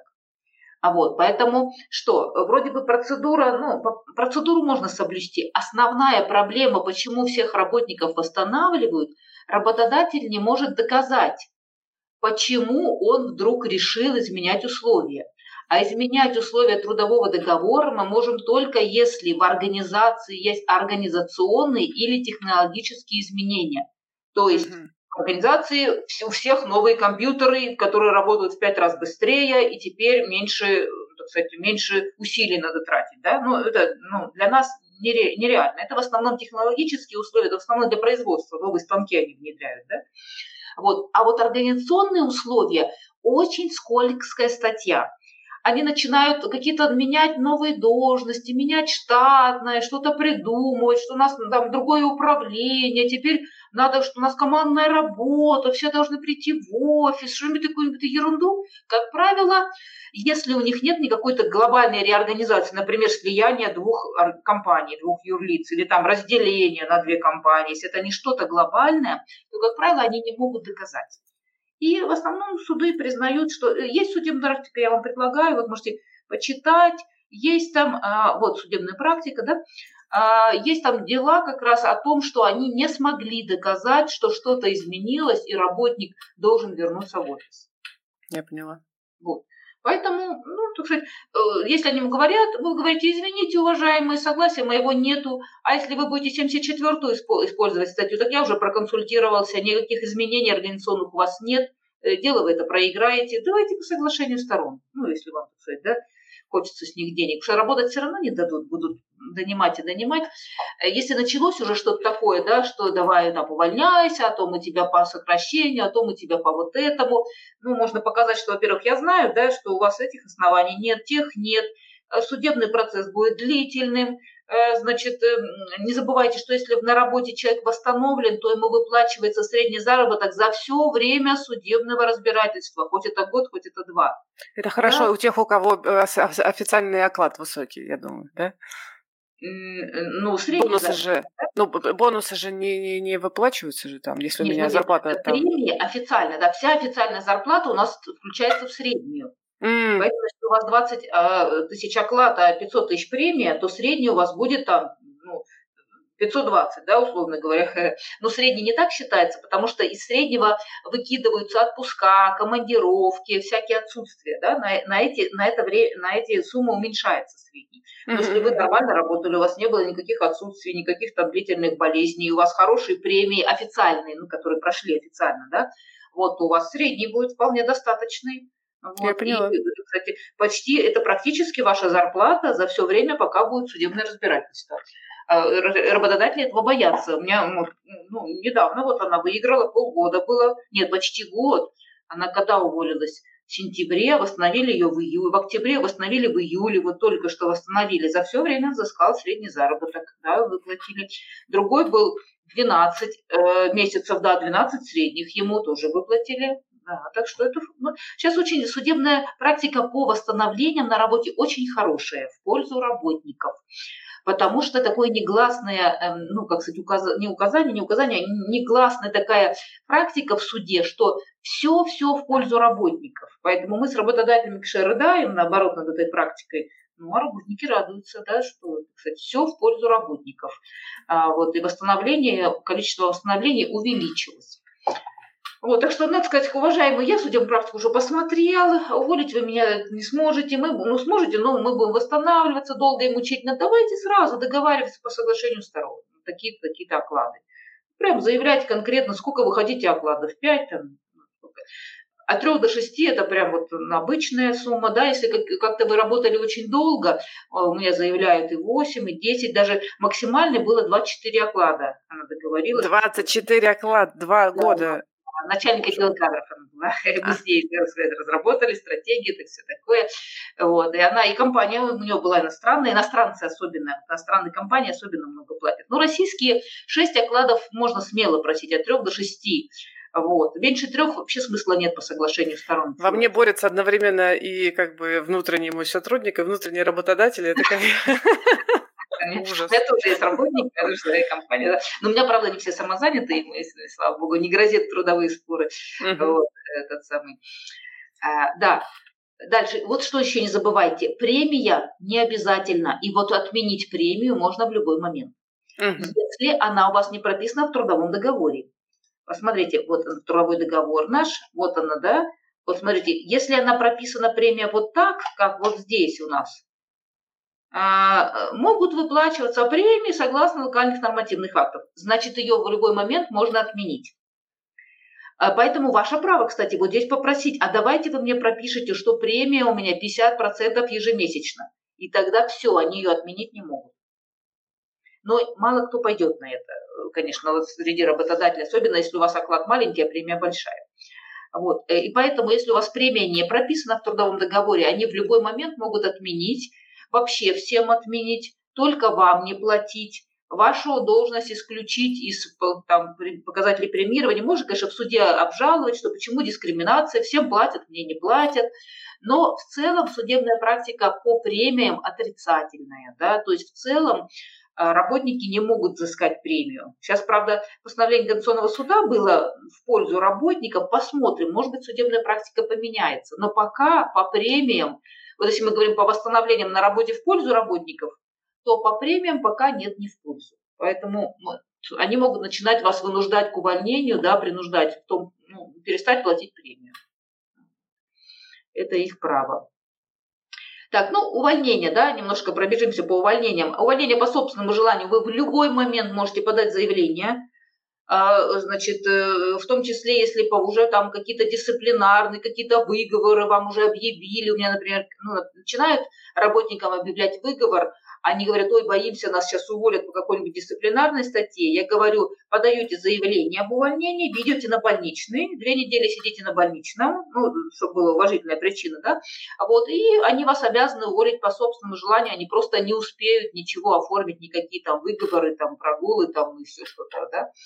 Вот, поэтому э, они обязаны, заявление подано, э, через две недели, считаем мы как, вторник, например, подано, следующий вторник, после следующий вторник, да, после следующий вторник, не, именно не по дням, а по неделям, они обязаны вас уволить, рассчитать, так сказать, все, все бумаги подготовить, а вы эти две недели можете хоть на больничном быть, хоть этот самый... Ну, если, конечно, у вас не явки, то они имеют право оформить за прогул, да, сказать, увольнение. Поэтому, ну, взять справку от врача, ну, если мы обсудили, да, если где-то за границей, то хотя бы, так сказать, подтверждающий, что это по уважительной причине отсутствует. Угу. А вот направлять можно заявление, э, значит, что почтой, телеграммой. А, опять же, если у вас есть договоренность об обмене сканами, тогда можно сканом, можно с электронной подписью. Да, то есть э, этот самый разные варианты есть. Могут, знаете, как еще сделать?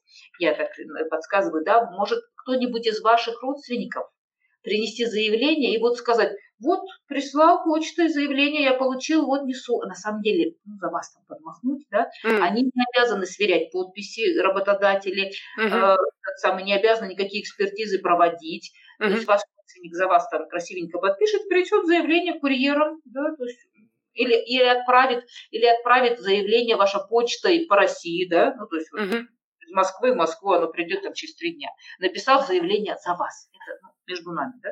Да. Вот. Вы, конечно, не признаетесь. Вы говорите, ну вот, передал, за знакомыми, со знакомыми передал личное мое заявление. Вот принес угу. мой родственник. Или там отправил почтой по Москве мой родственник. Все. Вот.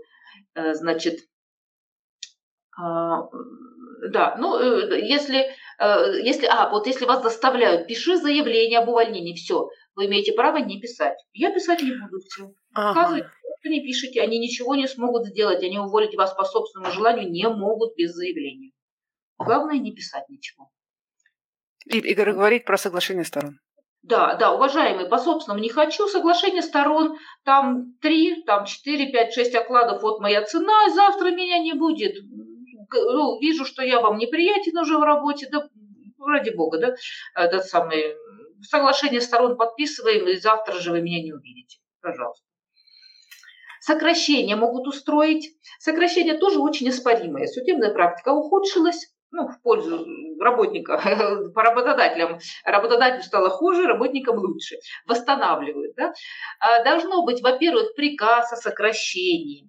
Потом должен быть что? Если вот эти все работники, их нельзя вообще увольнять по сокращению преимущественное право, потом можно еще оспаривать, почему меня уволили, я был самый квалифицированный в нашем отделе. А, службу занятости уведомляют, профсоюз уведомляют, если вдруг профсоюз, если вы член профсоюза, да, они обязаны, уведомить профсоюз, учесть мнение профсоюза, две отдельных процедуры, вас уведомить за два месяца, предлагать все вакансии так же, как мы обсудили, очень много э, споров, что не все вакансии предложили. Потом, смотрите, при увольнении, какое бы ни было увольнение, компенсация отпуска неотгуленного всегда выплачивается при увольнении, так? А вот, не забывайте, э, мы считаем 2,33 дня за каждый месяц. А вот, поэтому 28 дней, это 28 дней в году, получается 2,33 за каждый месяц. Вы можете посчитать, сколько они вам должны от, э, отпуск, ну, за сколько дней. Э, если это увольнение по вот в связи с изменениями, мы обсудили, там всего лишь двухнедельный заработок, маленький. А вот по сокращению, посмотрите, выходное пособие в последний день работы, средний заработок, через два месяца они будут э, смотреть, если вы пришлете заявление, и э, этот самый ну, если у вас трудовая книжка, тогда надо копию трудовой, что вы никуда не устроились. Если у вас ну, электронная цифровая книжка, то есть вы отказались от бумажной, да, то тогда ну, распечатать с, с этого самого, с личного кабинета, что у вас нет там отметки о новом трудоустройстве, вы присылаете через два месяца, а, значит, вот подтверждение, что вы не трудоустроились и заявление, и они вам должны выплатить еще один среднемесячный заработок, то есть за Господи. А, ну, за, за первый они как бы авансом платят, да, сразу при увольнении за первый месяц платят. А второй месяц, если вы обратитесь, если вы не обращаетесь, они не платят. И третий месяц, ну, третий месяц, конечно, затруднительно. Почему? Потому что э, третий месяц надо получить справку из службы занятости. Вот. Э, ну, если вы не сможете туда пойти, и, но ну, за вас тоже никто не сможет пойти, потому что там паспорт надо предъявить, то ну, третий месяц, если вы в России продолжаете быть, да, то вы пойдете в службу занятости, получите эту справку, и тогда еще третий месяц они вам обязаны оплатить. Если вы не в России, то службу, службу занятости не получить ничего, тогда вот получается два месяца они вам оплатят. Вот, значит, если вы вдруг заболели, то э, этот самый, они обязаны э, увольнение перенести. То есть по сокращению штата нельзя э, увольнять, пока работник болеет. Поэтому можно сколько угодно болеть, да, кстати, они обязаны переносить это увольнение. Дисциплинарное увольнение, э, посмотрите, по каждому увольнению должна быть процедура. Они сначала составляют акт или докладную записку, что вы что-то нарушили, вовремя не предоставили отчет там, или еще что-то, или там что-то неправильно сделали. Потом они обязательно запрашивают объяснения. Если объяснения не запрошены, то суды восстанавливают работников. Потом уже директор принимает решение увольнять, не увольнять. Но опять же, что? Э, увольнять можно с одного раза только при однократных грубых нарушениях. А э, неоднократное, э, значит, это должно быть один выговор уже есть и на второй раз.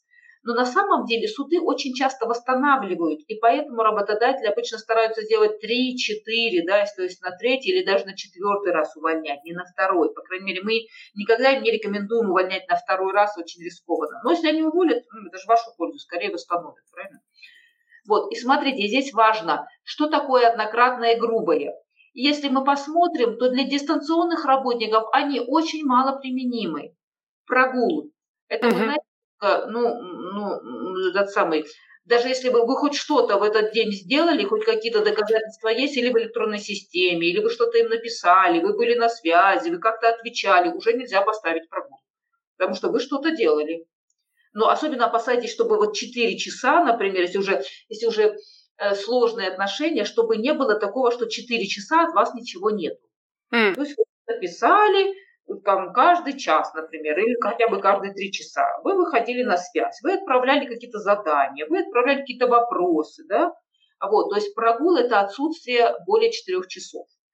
А, вот, ну, по, по дистанционным очень трудно доказуем прогул, потому что мы всегда скажем, ой, я вот занимался, просто что, ну, вы меня не спрашивали, я ничего и не писал. Надо будет доказать, что вы конкретно делали в этот Появление состояния алкогольного опьянения вам не актуально. Разглашение э, охраняемой законной тайны немного, но судебная практика есть. Поэтому, например, не отправляйте с корпоративной почты на свою личную почту э, никакие данные.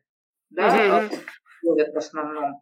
И персональные данные других работников, и какие-нибудь маркетинговые планы или еще что-то, да, то есть э, не. Основная вот эта проблема. Совершение хищения вам не актуально. Хищение это именно вот, ну, унес продукт. Ручку. Да, и, ну, я недавно там делала аудит на мясокомбинате. Вот для них это проблема. Все тащут сосиски, да. А вот, поэтому для вас это, так сказать, нет. Охрана труда тем более нет. Ну, остальные uh-huh. редкие. Там, э, это утрата доверия, это только для материальной ответственности, для продавцов, для ловщиков. Uh-huh это для госслужащих, это для педагогов, это для руководителей, да, то есть фактически вот это вот для вас неприменимо, очень трудно доказуемо, я не вижу практику вообще. Для вас постараются вот это применить. Именно что неправильно какой-то отчет сделал, не вовремя сделал, неправильно какую-то программу с ошибками сделал. И здесь мы что, наш основной аргумент? Покажите, где написано, как я должен был делать где документ, в котором написано, что я такие-то сроки должен соблюдать. Или хотя бы по электронной вы мне писали, что я должен предоставить этот срок. Если нет, ну, значит, извините, нарушения нет. Где написано, как я должен эту программу написать, с какими ошибками или не ошибками. Нет такого регламента. Ну, значит, я могу Лимит ошибок, багов. Да, да, да. да. Угу. И в основном эта проблема не может доказать работодатель, что нарушено. Потому что даже если есть должностная инструкция, она обычная очень общая, да, там какие-то, ну, все-таки общие фразы. Вот. А суды говорят конкретно, в чем нарушение. Никакой регламент не нарушен. Так нет, нарушение значит, да? И Поняла. вот здесь вот очень часто, например, сделали какую-то ошибку, а не выговор. Вторая ошибка, выговор там на третий, решили увольнять. А суды говорят, ошибки были маленькие, а э, нарушение, тяжесть наказания не соответствует тяжести нарушения. Поэтому что, э, ну, восстанавливают, говоря о том, что слишком строго наказали. Mm. еще момент. Э, сделали два наказания в один месяц. Судьи говорят, нет, не дали возможности исправиться. Одно наказание в один месяц. То есть одно сейчас, другое сейчас, третье сейчас. И так мы можем с ними и говорить. Посмотрите практику. Вы мне будете каждый месяц по выговору. Так лучше вы мне дайте три месяца этих, да и все, расстанемся друзьями. А то меня еще и восстановят. Да? Вот. Э, поэтому, зная практику, можно с ними вот вести диалог, что вы чего добиваетесь-то? Вы хотите вот эти выговоры мне ну, нарисовать, да? Ну, нарисуйте. Ну, сейчас вот два выговора подряд. Ну, отменят их, ну, восстановят меня. Вам это зачем? Ну, самое, да? Юль, тут еще вопрос э, как раз от разработчиков, судя по всему, как раз вопрос такой. А если я тут про авторские права, потому что чаще всего действительно у, не только у разработчиков, но у тех, кто создает что-то, да, в моменте, там авторские права у работодателя э, всегда же прописываются. И вот да. вопрос: если я на работе что-то написал для себя на рабочем компьютере, но вне рабочее время, допустим, сдержался на работе, это что тоже значит работодателю все принадлежит? А, смотрите, какой здесь момент. Конечно, никогда не рекомендуем. Можно задержаться на работе, но делать на своем оборудовании. Вот если вы на рабочем месте, но на своем оборудовании, вопросов нет. А в нерабочее время на, а, а это самое, на оборудование работодателя вы не забывайте, что он может все видеть, все отслеживать. Они могут, ну, сами специалисты могут поставить программу, чтобы отслеживать, куда вы заходите, что вы делаете на экране, за вами могут следить. Особенно, если уже отношения напряженные. Вот, и поэтому они все могут видеть. Э, этот самый, и если вы используете их оборудование, э, э, этот самый, они могут зафиксировать, что все это принадлежит им. Поэтому нет, не рекомендую. Конечно, споров таких нету, споров мы таких не видим. Но, по крайней мере, по трудовых, может быть, авторские споры, потому что я авторские не, не, ну, не, не судебную практику не, наблю, не, не отслеживаю, а по трудовым спорам таких споров нет. А вот именно по авторским правам, созданных на, этот сам, на компьютере, работодателя, но в целом э, ситуация спорная, да, то есть использование оборудования, мы даже специально с работодателем мы прописываем, что запрещается использование оборудования в личных целях. Поэтому у них даже, может быть, вы не, не знаете, не видели, а у них, может быть, в, в ПВТР, в правилах распорядка как раз есть такой пункт, очень часто пишут, что запрещается использовать оборудование работодателя в своих личных целях. Поэтому нет. Не я сейчас, э, я сейчас нас всех прерву немножко, как этот, э, значит, модератор. У нас сейчас 20 уже, вот, а, а мы дол много еще же у нас, да, мы же не успеем. Да нет, смотрите, у меня здесь еще про ГПХ, мы уже обсудили ГПХ, у меня ага. то есть, раньше, да, стали обсуждать, а у меня вот в презентации по ГПХ с а.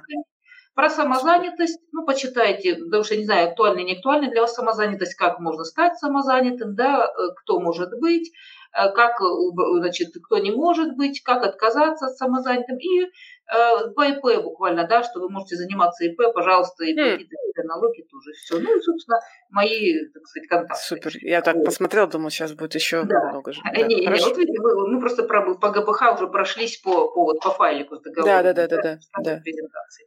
Тогда, может быть, к вопросам, наверное, немножко да, попробуем. Поэтому, ну, Давай. Наверное... Слушай, есть прям вопросы из чата, прямо из чата. Вот ага. просто конкретно я вот прям спрошу. Тут Михаил пишет, добрый день. Ага. Оформляясь через трудовой договор с местом дистанционной работы в районе Крайнего Севера.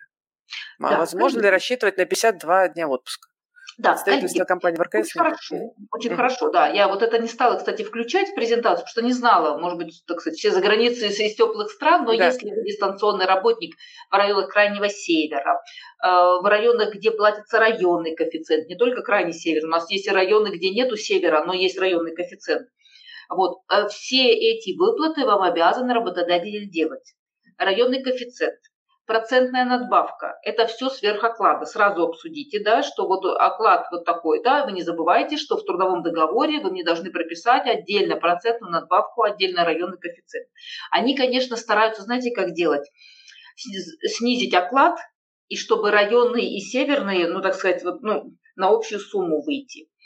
А вот, поэтому и некоторые делают, знаете, как дистанционные. Говорят, да-да-да, вот согласно на этот оклад, Работодатель ничего в трудовом договоре не написал, ни про районный, ни про северный, ну забыл или не знал. Москвичи обычно не знают, э, что есть районный северный. А потом работник через, ну, на срок давности год по зарплате, через 11 месяцев э, их предъявляют и взыскивают вот за целый год и процентную надбавку, и районный коэффициент.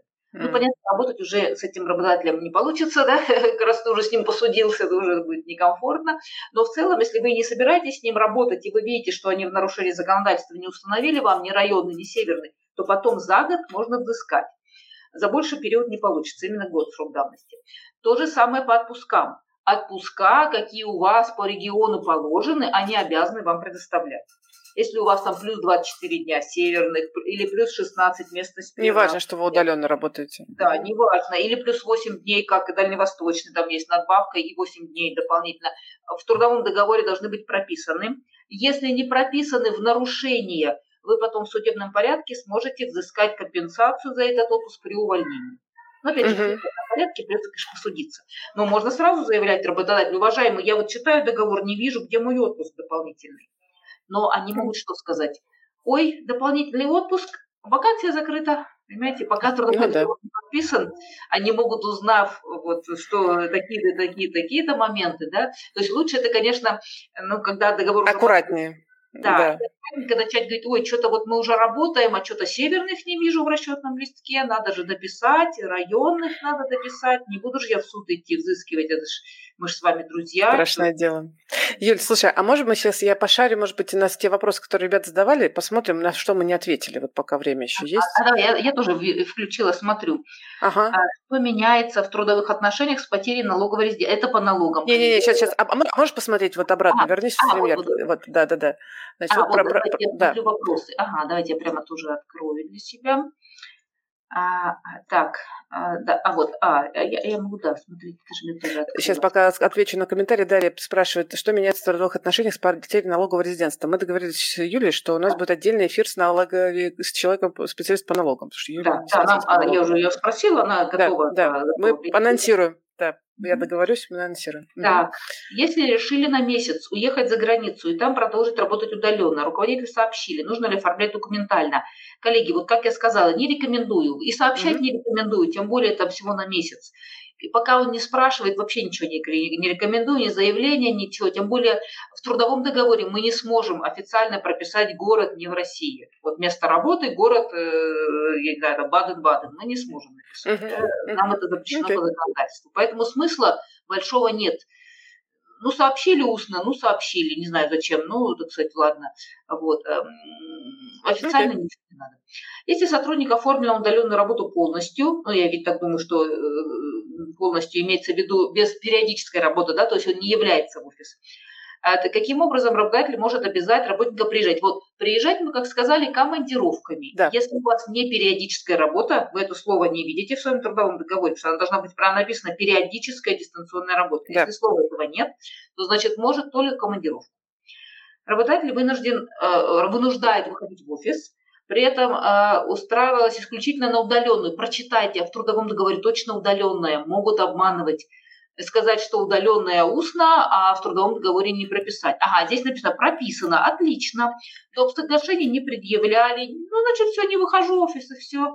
Мы, как с вами обсудили, только по 74 статье они могут пытаться но она очень проблемная, скорее всего, вас по ней восстановят. Поэтому ну, давайте сразу... прям сразу скажем, когда мы говорим с вами с Юлей, что вы как бы отказываетесь там не входить в офис, отказываетесь всякие требования, это ну, путь к увольнению все-таки, так или иначе, просто, скорее всего, по соглашению сторон. То есть вы готовьтесь к тому, ну, в смысле, вы не, вряд ли вы будете работать э, прекрасно дальше, отказываясь да, да, от нет, того, конечно, что хочет работодатель. Да, они могут пытаться увольнять, вы предлагаете по соглашению, они вас могут все-таки уволить, так сказать, по статье, да, вот в том числе по 74 там, да, вы потом можете, это ваш выбор, идти в суд, эта статья, ну вот по изменению условий трудового договора, это не дисциплинарная статья, то есть она так сказать, ничего не, не грозит следующему трудоустройству, но там все время, всего двухнедельное пособие, то есть оно, так сказать, неинтересно, конечно, по деньгам, легче по собственному тогда уйти, если вы ну, не реш, решили не спорить. Если же вы решили спорить в суде, то тогда вы ждете увольнения и идете оспаривать в суд. Угу. Что говорит судебная практика, когда юридически заключен обычный трудовой договор, а фактически работник нанимался и работает удаленно, коллеги, тогда нужно озаботиться самому, озаботиться доказательствами переписочка, что вот если слова должны быть такие, да?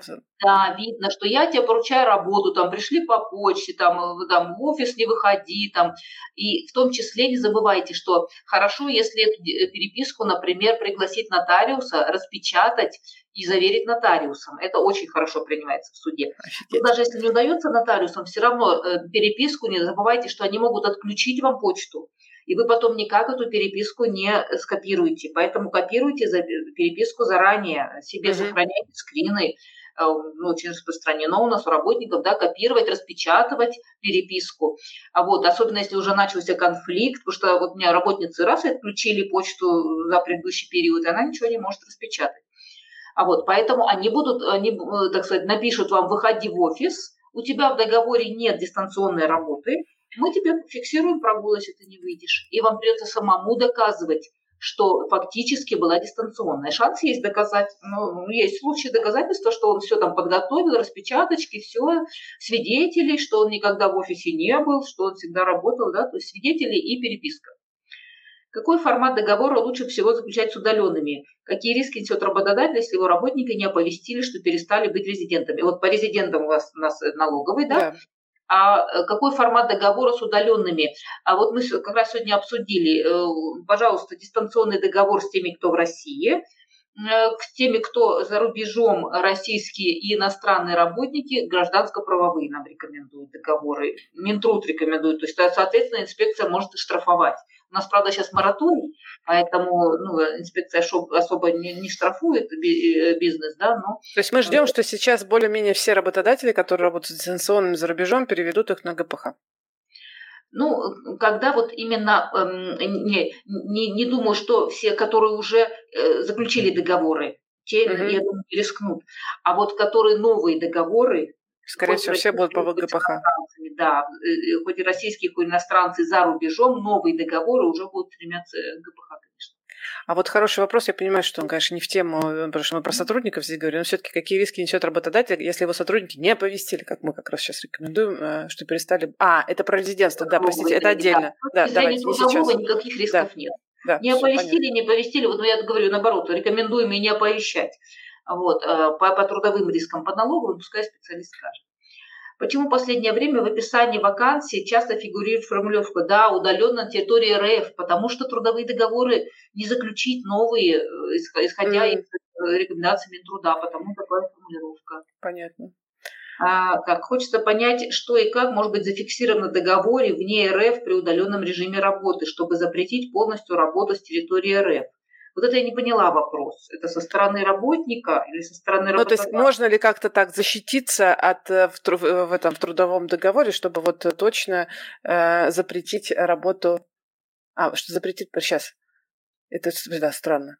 Да, как странно. и что может быть зафиксировано в договоре вне РФ при удаленном, что запретит полностью работать с территории РФ? Я такого, мне кажется, да, сложно. Обычно, наоборот, мы все хотим, чтобы на территории РФ работали, а чтобы запретить да. территории РФ, у нас работодатели обычно ну, не стремятся. Поэтому я этот вопрос немножко не поняла. Да, давай пока пропустим. Может да, быть, если вы нас да. слышите, вы как-то напишите нам да, да, почту. Угу. Что будет, если компания ведет воинский учет? На вас тоже будет вестись воинский учет. На всех граждан РФ мы ведем воинский учет. И более того, сейчас компании все начинают вести воинский учет. Обязывают их, по-моему, как-то. Да, потому, ну, а, смотрите, обязанность, давайте по воинскому учету. Обязанность вести воинский учет была всегда. Все да. компании, кроме ИП, обязаны вести воинский учет. Но раньше были штрафы до 5000 рублей. Ну, как сказать, кто будет связываться с воинским учетом, если штраф грозит 5000 рублей? А сейчас штрафы за то, что не сообщает при приеме, при увольнении там, и об изменениях 50 тысяч рублей. Mm. А если работодатель не оповещает о повестках, 500 тысяч рублей. Это с 1 октября. И поэтому работодатели все сейчас рванулись начинать вести воинский учет, и в том числе по дистанционным работникам тоже ведется воинский учет. То есть они будут э, обязаны сообщить о дистанционном работнике, о том, что он принят на работу по месту э, нахождения вашего военкомата, где вы стоите на учете, по вашему месту жительства. Если вы указали другое место жительства, не которое у вас регистрация постоянная, то они будут обязаны сообщить о, ваш, о приеме по вот этому, в этот военкомат, который по вашему месту проживания. Да, если mm-hmm. вы заявляете другой адрес, не по прописке. Поэтому они сейчас, конечно, ну, кому охота теперь штрафы 50 и 500 тысяч. Э, ну, у меня вот прям много заказов работодателей да, да, да. восстанавливают воинский учет. Вот. А для, вас, ну, для удаленных работников, собственно, вас сообщат, что вот вы устроились на работу. Да? В том числе для вот этих, они сейчас организуют реестр военнообязанных, э, военкоматы, цифровизация военкоматов идет. Они эти данные, собственно, включат, да, вас включат в реестр военнообязанных на основании данных, поданных работодателем. Понятно. Если работодатель оформи, э, формально оформил меня удаленно на территории РФ, хотя по факту нахожусь за границей, вот здесь как раз, видите, если написали Москва, вы заявили, что живете в Москве, сами не в Москве, мы никаких трудовых рисков не видим. Ну вот по налогам скажет специалист, есть да, да, да. трудовых, по трудовому кодексу нет рисков. Окей. Вот, вы Тут... можете проживать где угодно, так сказать, условно говоря. Юля, еще у нас тут есть прям конкретные кейсы. Ты скажи, насколько готова по, по ним комментировать? Да, давай, ничего, на вопросе, конечно, ага. нет проблем. Так, Тут выдали уведомление о сокращении угу. через три месяца. Ага, три, не два, больше, ну больше можно. После чего начался прессинг со стороны Новосео. Бывает это такое, да, прям прессингуют. Пытались мне два дисциплинарных нарушения вменить. Ну, вот как мы говорили, да, начинается что-нибудь там такое, но недостаточно фактов. Да, ну, как правило, у них действительно недостаточно. Требование выходить в офис на постоянку – у меня полная удаленка, но иногда хожу на встречи. Ну, по желанию, пожалуйста, пригласили, я хочу пойти, можно пойти, да, молодец. Ну, чтобы не эскалировать, конфликт входит. Но полная удаленка, прочитайте обязательно, что точно не периодическая, да, вот слово периодическое для нас самое опасное. Да, отказалась подписывать новое топ-соглашение, правильно, о переходе, да, да, вот, вот видите, выдали уведомление, что через два месяца, вот как раз это 74 статья но она, как мы с вами посмотрели, очень оспоримая. Потому что нигде основания, нету основания, на каких основаниях они ее, да, какие там организационные изменения, что, что в компании за реорганизацией, что ей надо срочно выйти в офисный формат. То есть мне один месяц до сокращения, ага, а, ну то есть они и, сокра... и о сокращении, и заодно и об э, уведомлении вот так решили сыграть, да, сокращение за два месяца и этот сам. Угу. То есть мне на один месяц остается работать в офисе. Я не хочу. И производственной необходимости нету в этом. Работы сейчас немного, тогда, ну это, это понятно. Могу ли я отказаться? Если откажетесь, они уволят всего лишь с двухнедельным пособием. Вам, конечно, лучше дождаться сокращения там хотя бы ну, э, этот самый три, трехмесячный, да, ну, если вы в России, то справку возьмете, службе занятости, у вас там трехмесячное будет пособие. А, вот. Она как раз про это говорит. А вот могу ли я отказаться? И если меня уволят с выплаты компенсации в размере двухнедельного заработка, о чем ты говоришь, да. оспорить это увольнение в суде? Можно оспорить, но э, и мы видим, что оно очень оспоримое. Но, конечно, э, что никто не может дать гарантии. Я бы, конечно, потянула времени, брала бы больничный на этот месяц и уволилась все-таки по сокращению а потом бы оспаривала сокращение, потому что... Больничный, чит-код. Конечно, у меня тут одна дамочка сидела 8 месяцев на больничном, по сроку испытания не хотела увольняться. Вот, не 8, 5, 5 месяцев, она 3 месяца поработала, 5 месяцев вот на больничном, сейчас вышла. Вот. И этот самый, э, значит, э, вот, на больничном мы сидеть можем. Э, досидеть этот месяц на больничном, но чтобы по сокращению надо обязательно выйти. Вот в дату увольнения по сокращению выйти на работу, потому что они не смогут уволить, если ты не вышел. А вот, э, значит, завершить больничный предыдущим днем, в день сокращения выйти, все получить расчет и оспаривать сокращение. Потому что если вдруг не ваши, все-таки у нас ну, там 85% в пользу работников, но 15% не в пользу работников. Вдруг именно в вашем случае ну, не восстановят. У вас хотя бы остается трехмесячное пособие по сокращению, правильно? Все-таки ну, лучше, чем ничего. Вот. А и, и, оспариваем сокращение, ну и восстановят, так восстановят, отлично. Поэтому Супер. я бы здесь, конечно, не рискнула все-таки вот трехмесячным своим пособием, да, и лучше бы потянула время до сокращения. Класс. Спасибо. Вот такой коротенький кейс. Как я могу а? работать удаленно на российскую компанию, если гражданство РФ, ВНЖ, Российск... э, Республика Беларусь, живу в Беларуси последние 15 лет и работаю тут же, но сейчас хочу начать работать удаленно. Так, а значит, э, российское гражданство, ну вот как мы сказали, э, если это новый трудовой договор, то не захочет работодатель трудовой. Именно трудовые отношения не, не захотят они, гражданско-правовые предложат. Но вы можете сказать, что э, в Москве, я в Москве, вот я живу в Москве, что, ну, российская же гражданская, российская, не заявлять э, там, что ВНЖ в, э, в, России, mm-hmm. в Беларуси, живу в Москве, ну, ну, в офис являться не готов, да, вы же не обязаны, собственно, если им это не, неудобно, что вы не будете являться в офис, ну, значит, не состоятся отношения, да, если им все равно, вот, значит, вы пишете место работы Москва, ну, в трудовом договоре согласовываете, подписываете, что место работы Москва, вот, ну и, так сказать, не заявляете, что вы не живете в Москве. Да. Ну, а если гражданско-правовой договор удобен, ну, значит, все, гражданско-правовой mm-hmm. тогда будет э, вполне нормально. Вот, видите, гибридный график. Коллеги, нету гибридного графика, да, есть периодическая дистанционная работа. Да, ну, мы тогда все привыкли да, уже мы, говорить. Мы, да. понимаем, да, коллеги, что у нас есть простонародные слова, но мы, самое главное, понимаем, что работодатель нам напишет. Э, если написал работодатель гибридный график, ну, значит, точно э, неграмотный, да, кадровик. Фигня какая-то. Да, фигня какая-то, да. Но это, конечно, в вашу пользу, да. Чем, чем более они неграмотные, тем труднее, тем легче их оспорить в суде, э, пожаловаться в инспекцию, да. Но, с другой стороны, это характеризует, что компания, так сказать, Шарашкина, да, э, вот, контора. Значит, ну, тем не менее, если официальный гибридный график, то есть официально мы понимаем, что нам устанавливают и дистанционная работа, и явка в офис, да, с возможностью явка в офис. Но в офис не езжу. Ну, ничего страшного, если в трудовом договоре написано, что у нас э, этот самый, что э, Смотрите, как написано. Если в трудовом договоре написано периодическая дистанционная работа, ну или неграмотный гибридный график, неважно. Если написано, что э, три дня работа дома, два дня работа в офисе, например. Обратите внимание, что это дистанционная работа, то есть больше должно быть дистанта.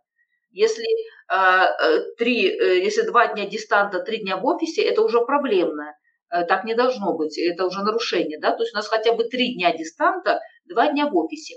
Если у вас прямо расписан график в договоре, что три дня на дистанте, два дня в офисе, а вот, и вы в офис не приезжаете, то, конечно, они могут фиксировать прогулы, могут фиксировать ну, выговоры или даже увольнения.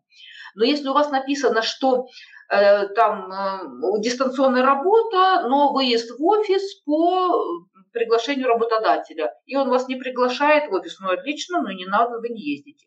Да? Поэтому посмотрите, в трудовом договоре есть конкретный график явок или нет. Если нет, то все нормально.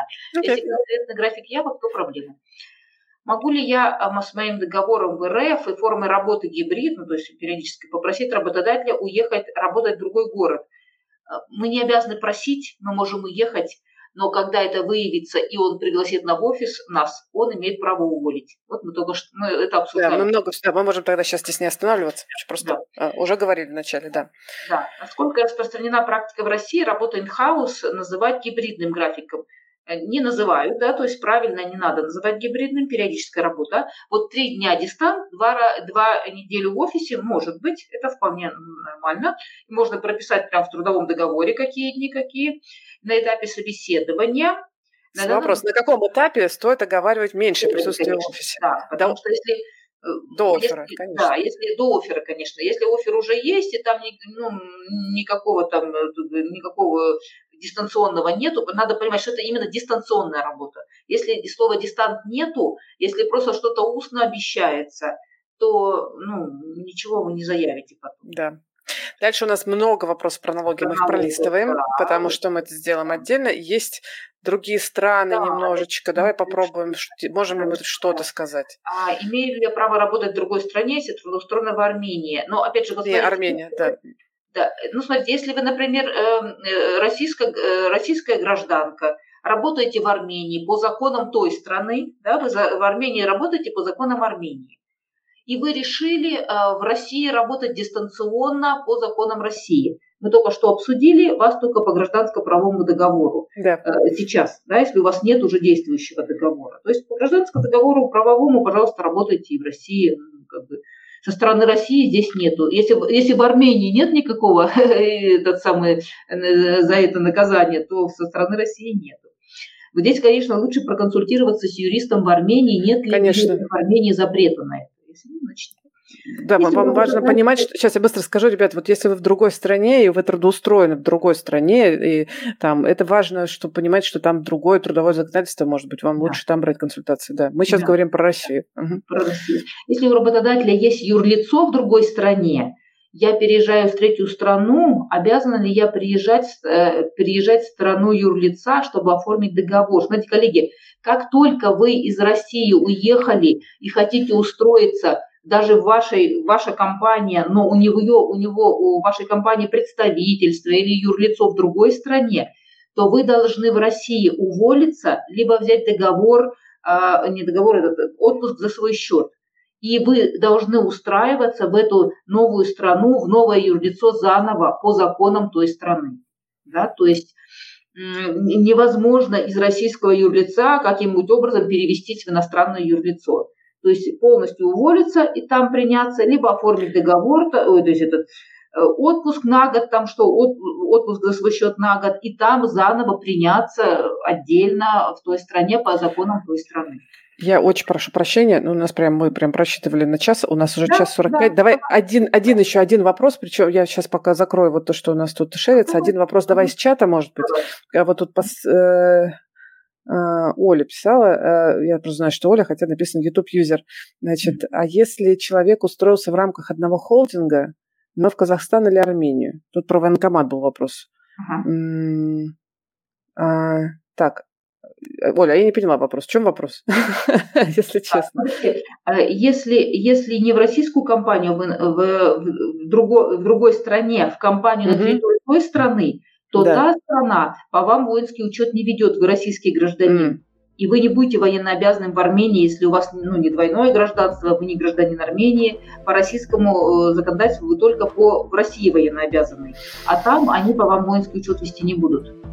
Да, Слушай, ну, наверное, вот, вот прям последний вопрос, ребят, от Рома. Сейчас э, хороший вопрос, мне кажется, завершающий. Какова практика или какие-то советы по переписыванию формулировок в договоре о той же полной удаленке, междистант? Начинаешь качать права, говорит, пишет Рам, Роман, и тебе действительно говорит, что вакансия закрыта. Да, да, да коллеги, поэтому, э, да, так и есть. Поэтому лучше вот договор уже, когда подписан, ну, кроме каких-то ключевых моментов, да, если вот периодическое вам не подходит, ну, на, ну стоит вежливо уточнить, точно ли периодическое, других нет вариантов, ну, не нет, значит нет, извините, значит, ну, ну, не те трудовые отношения.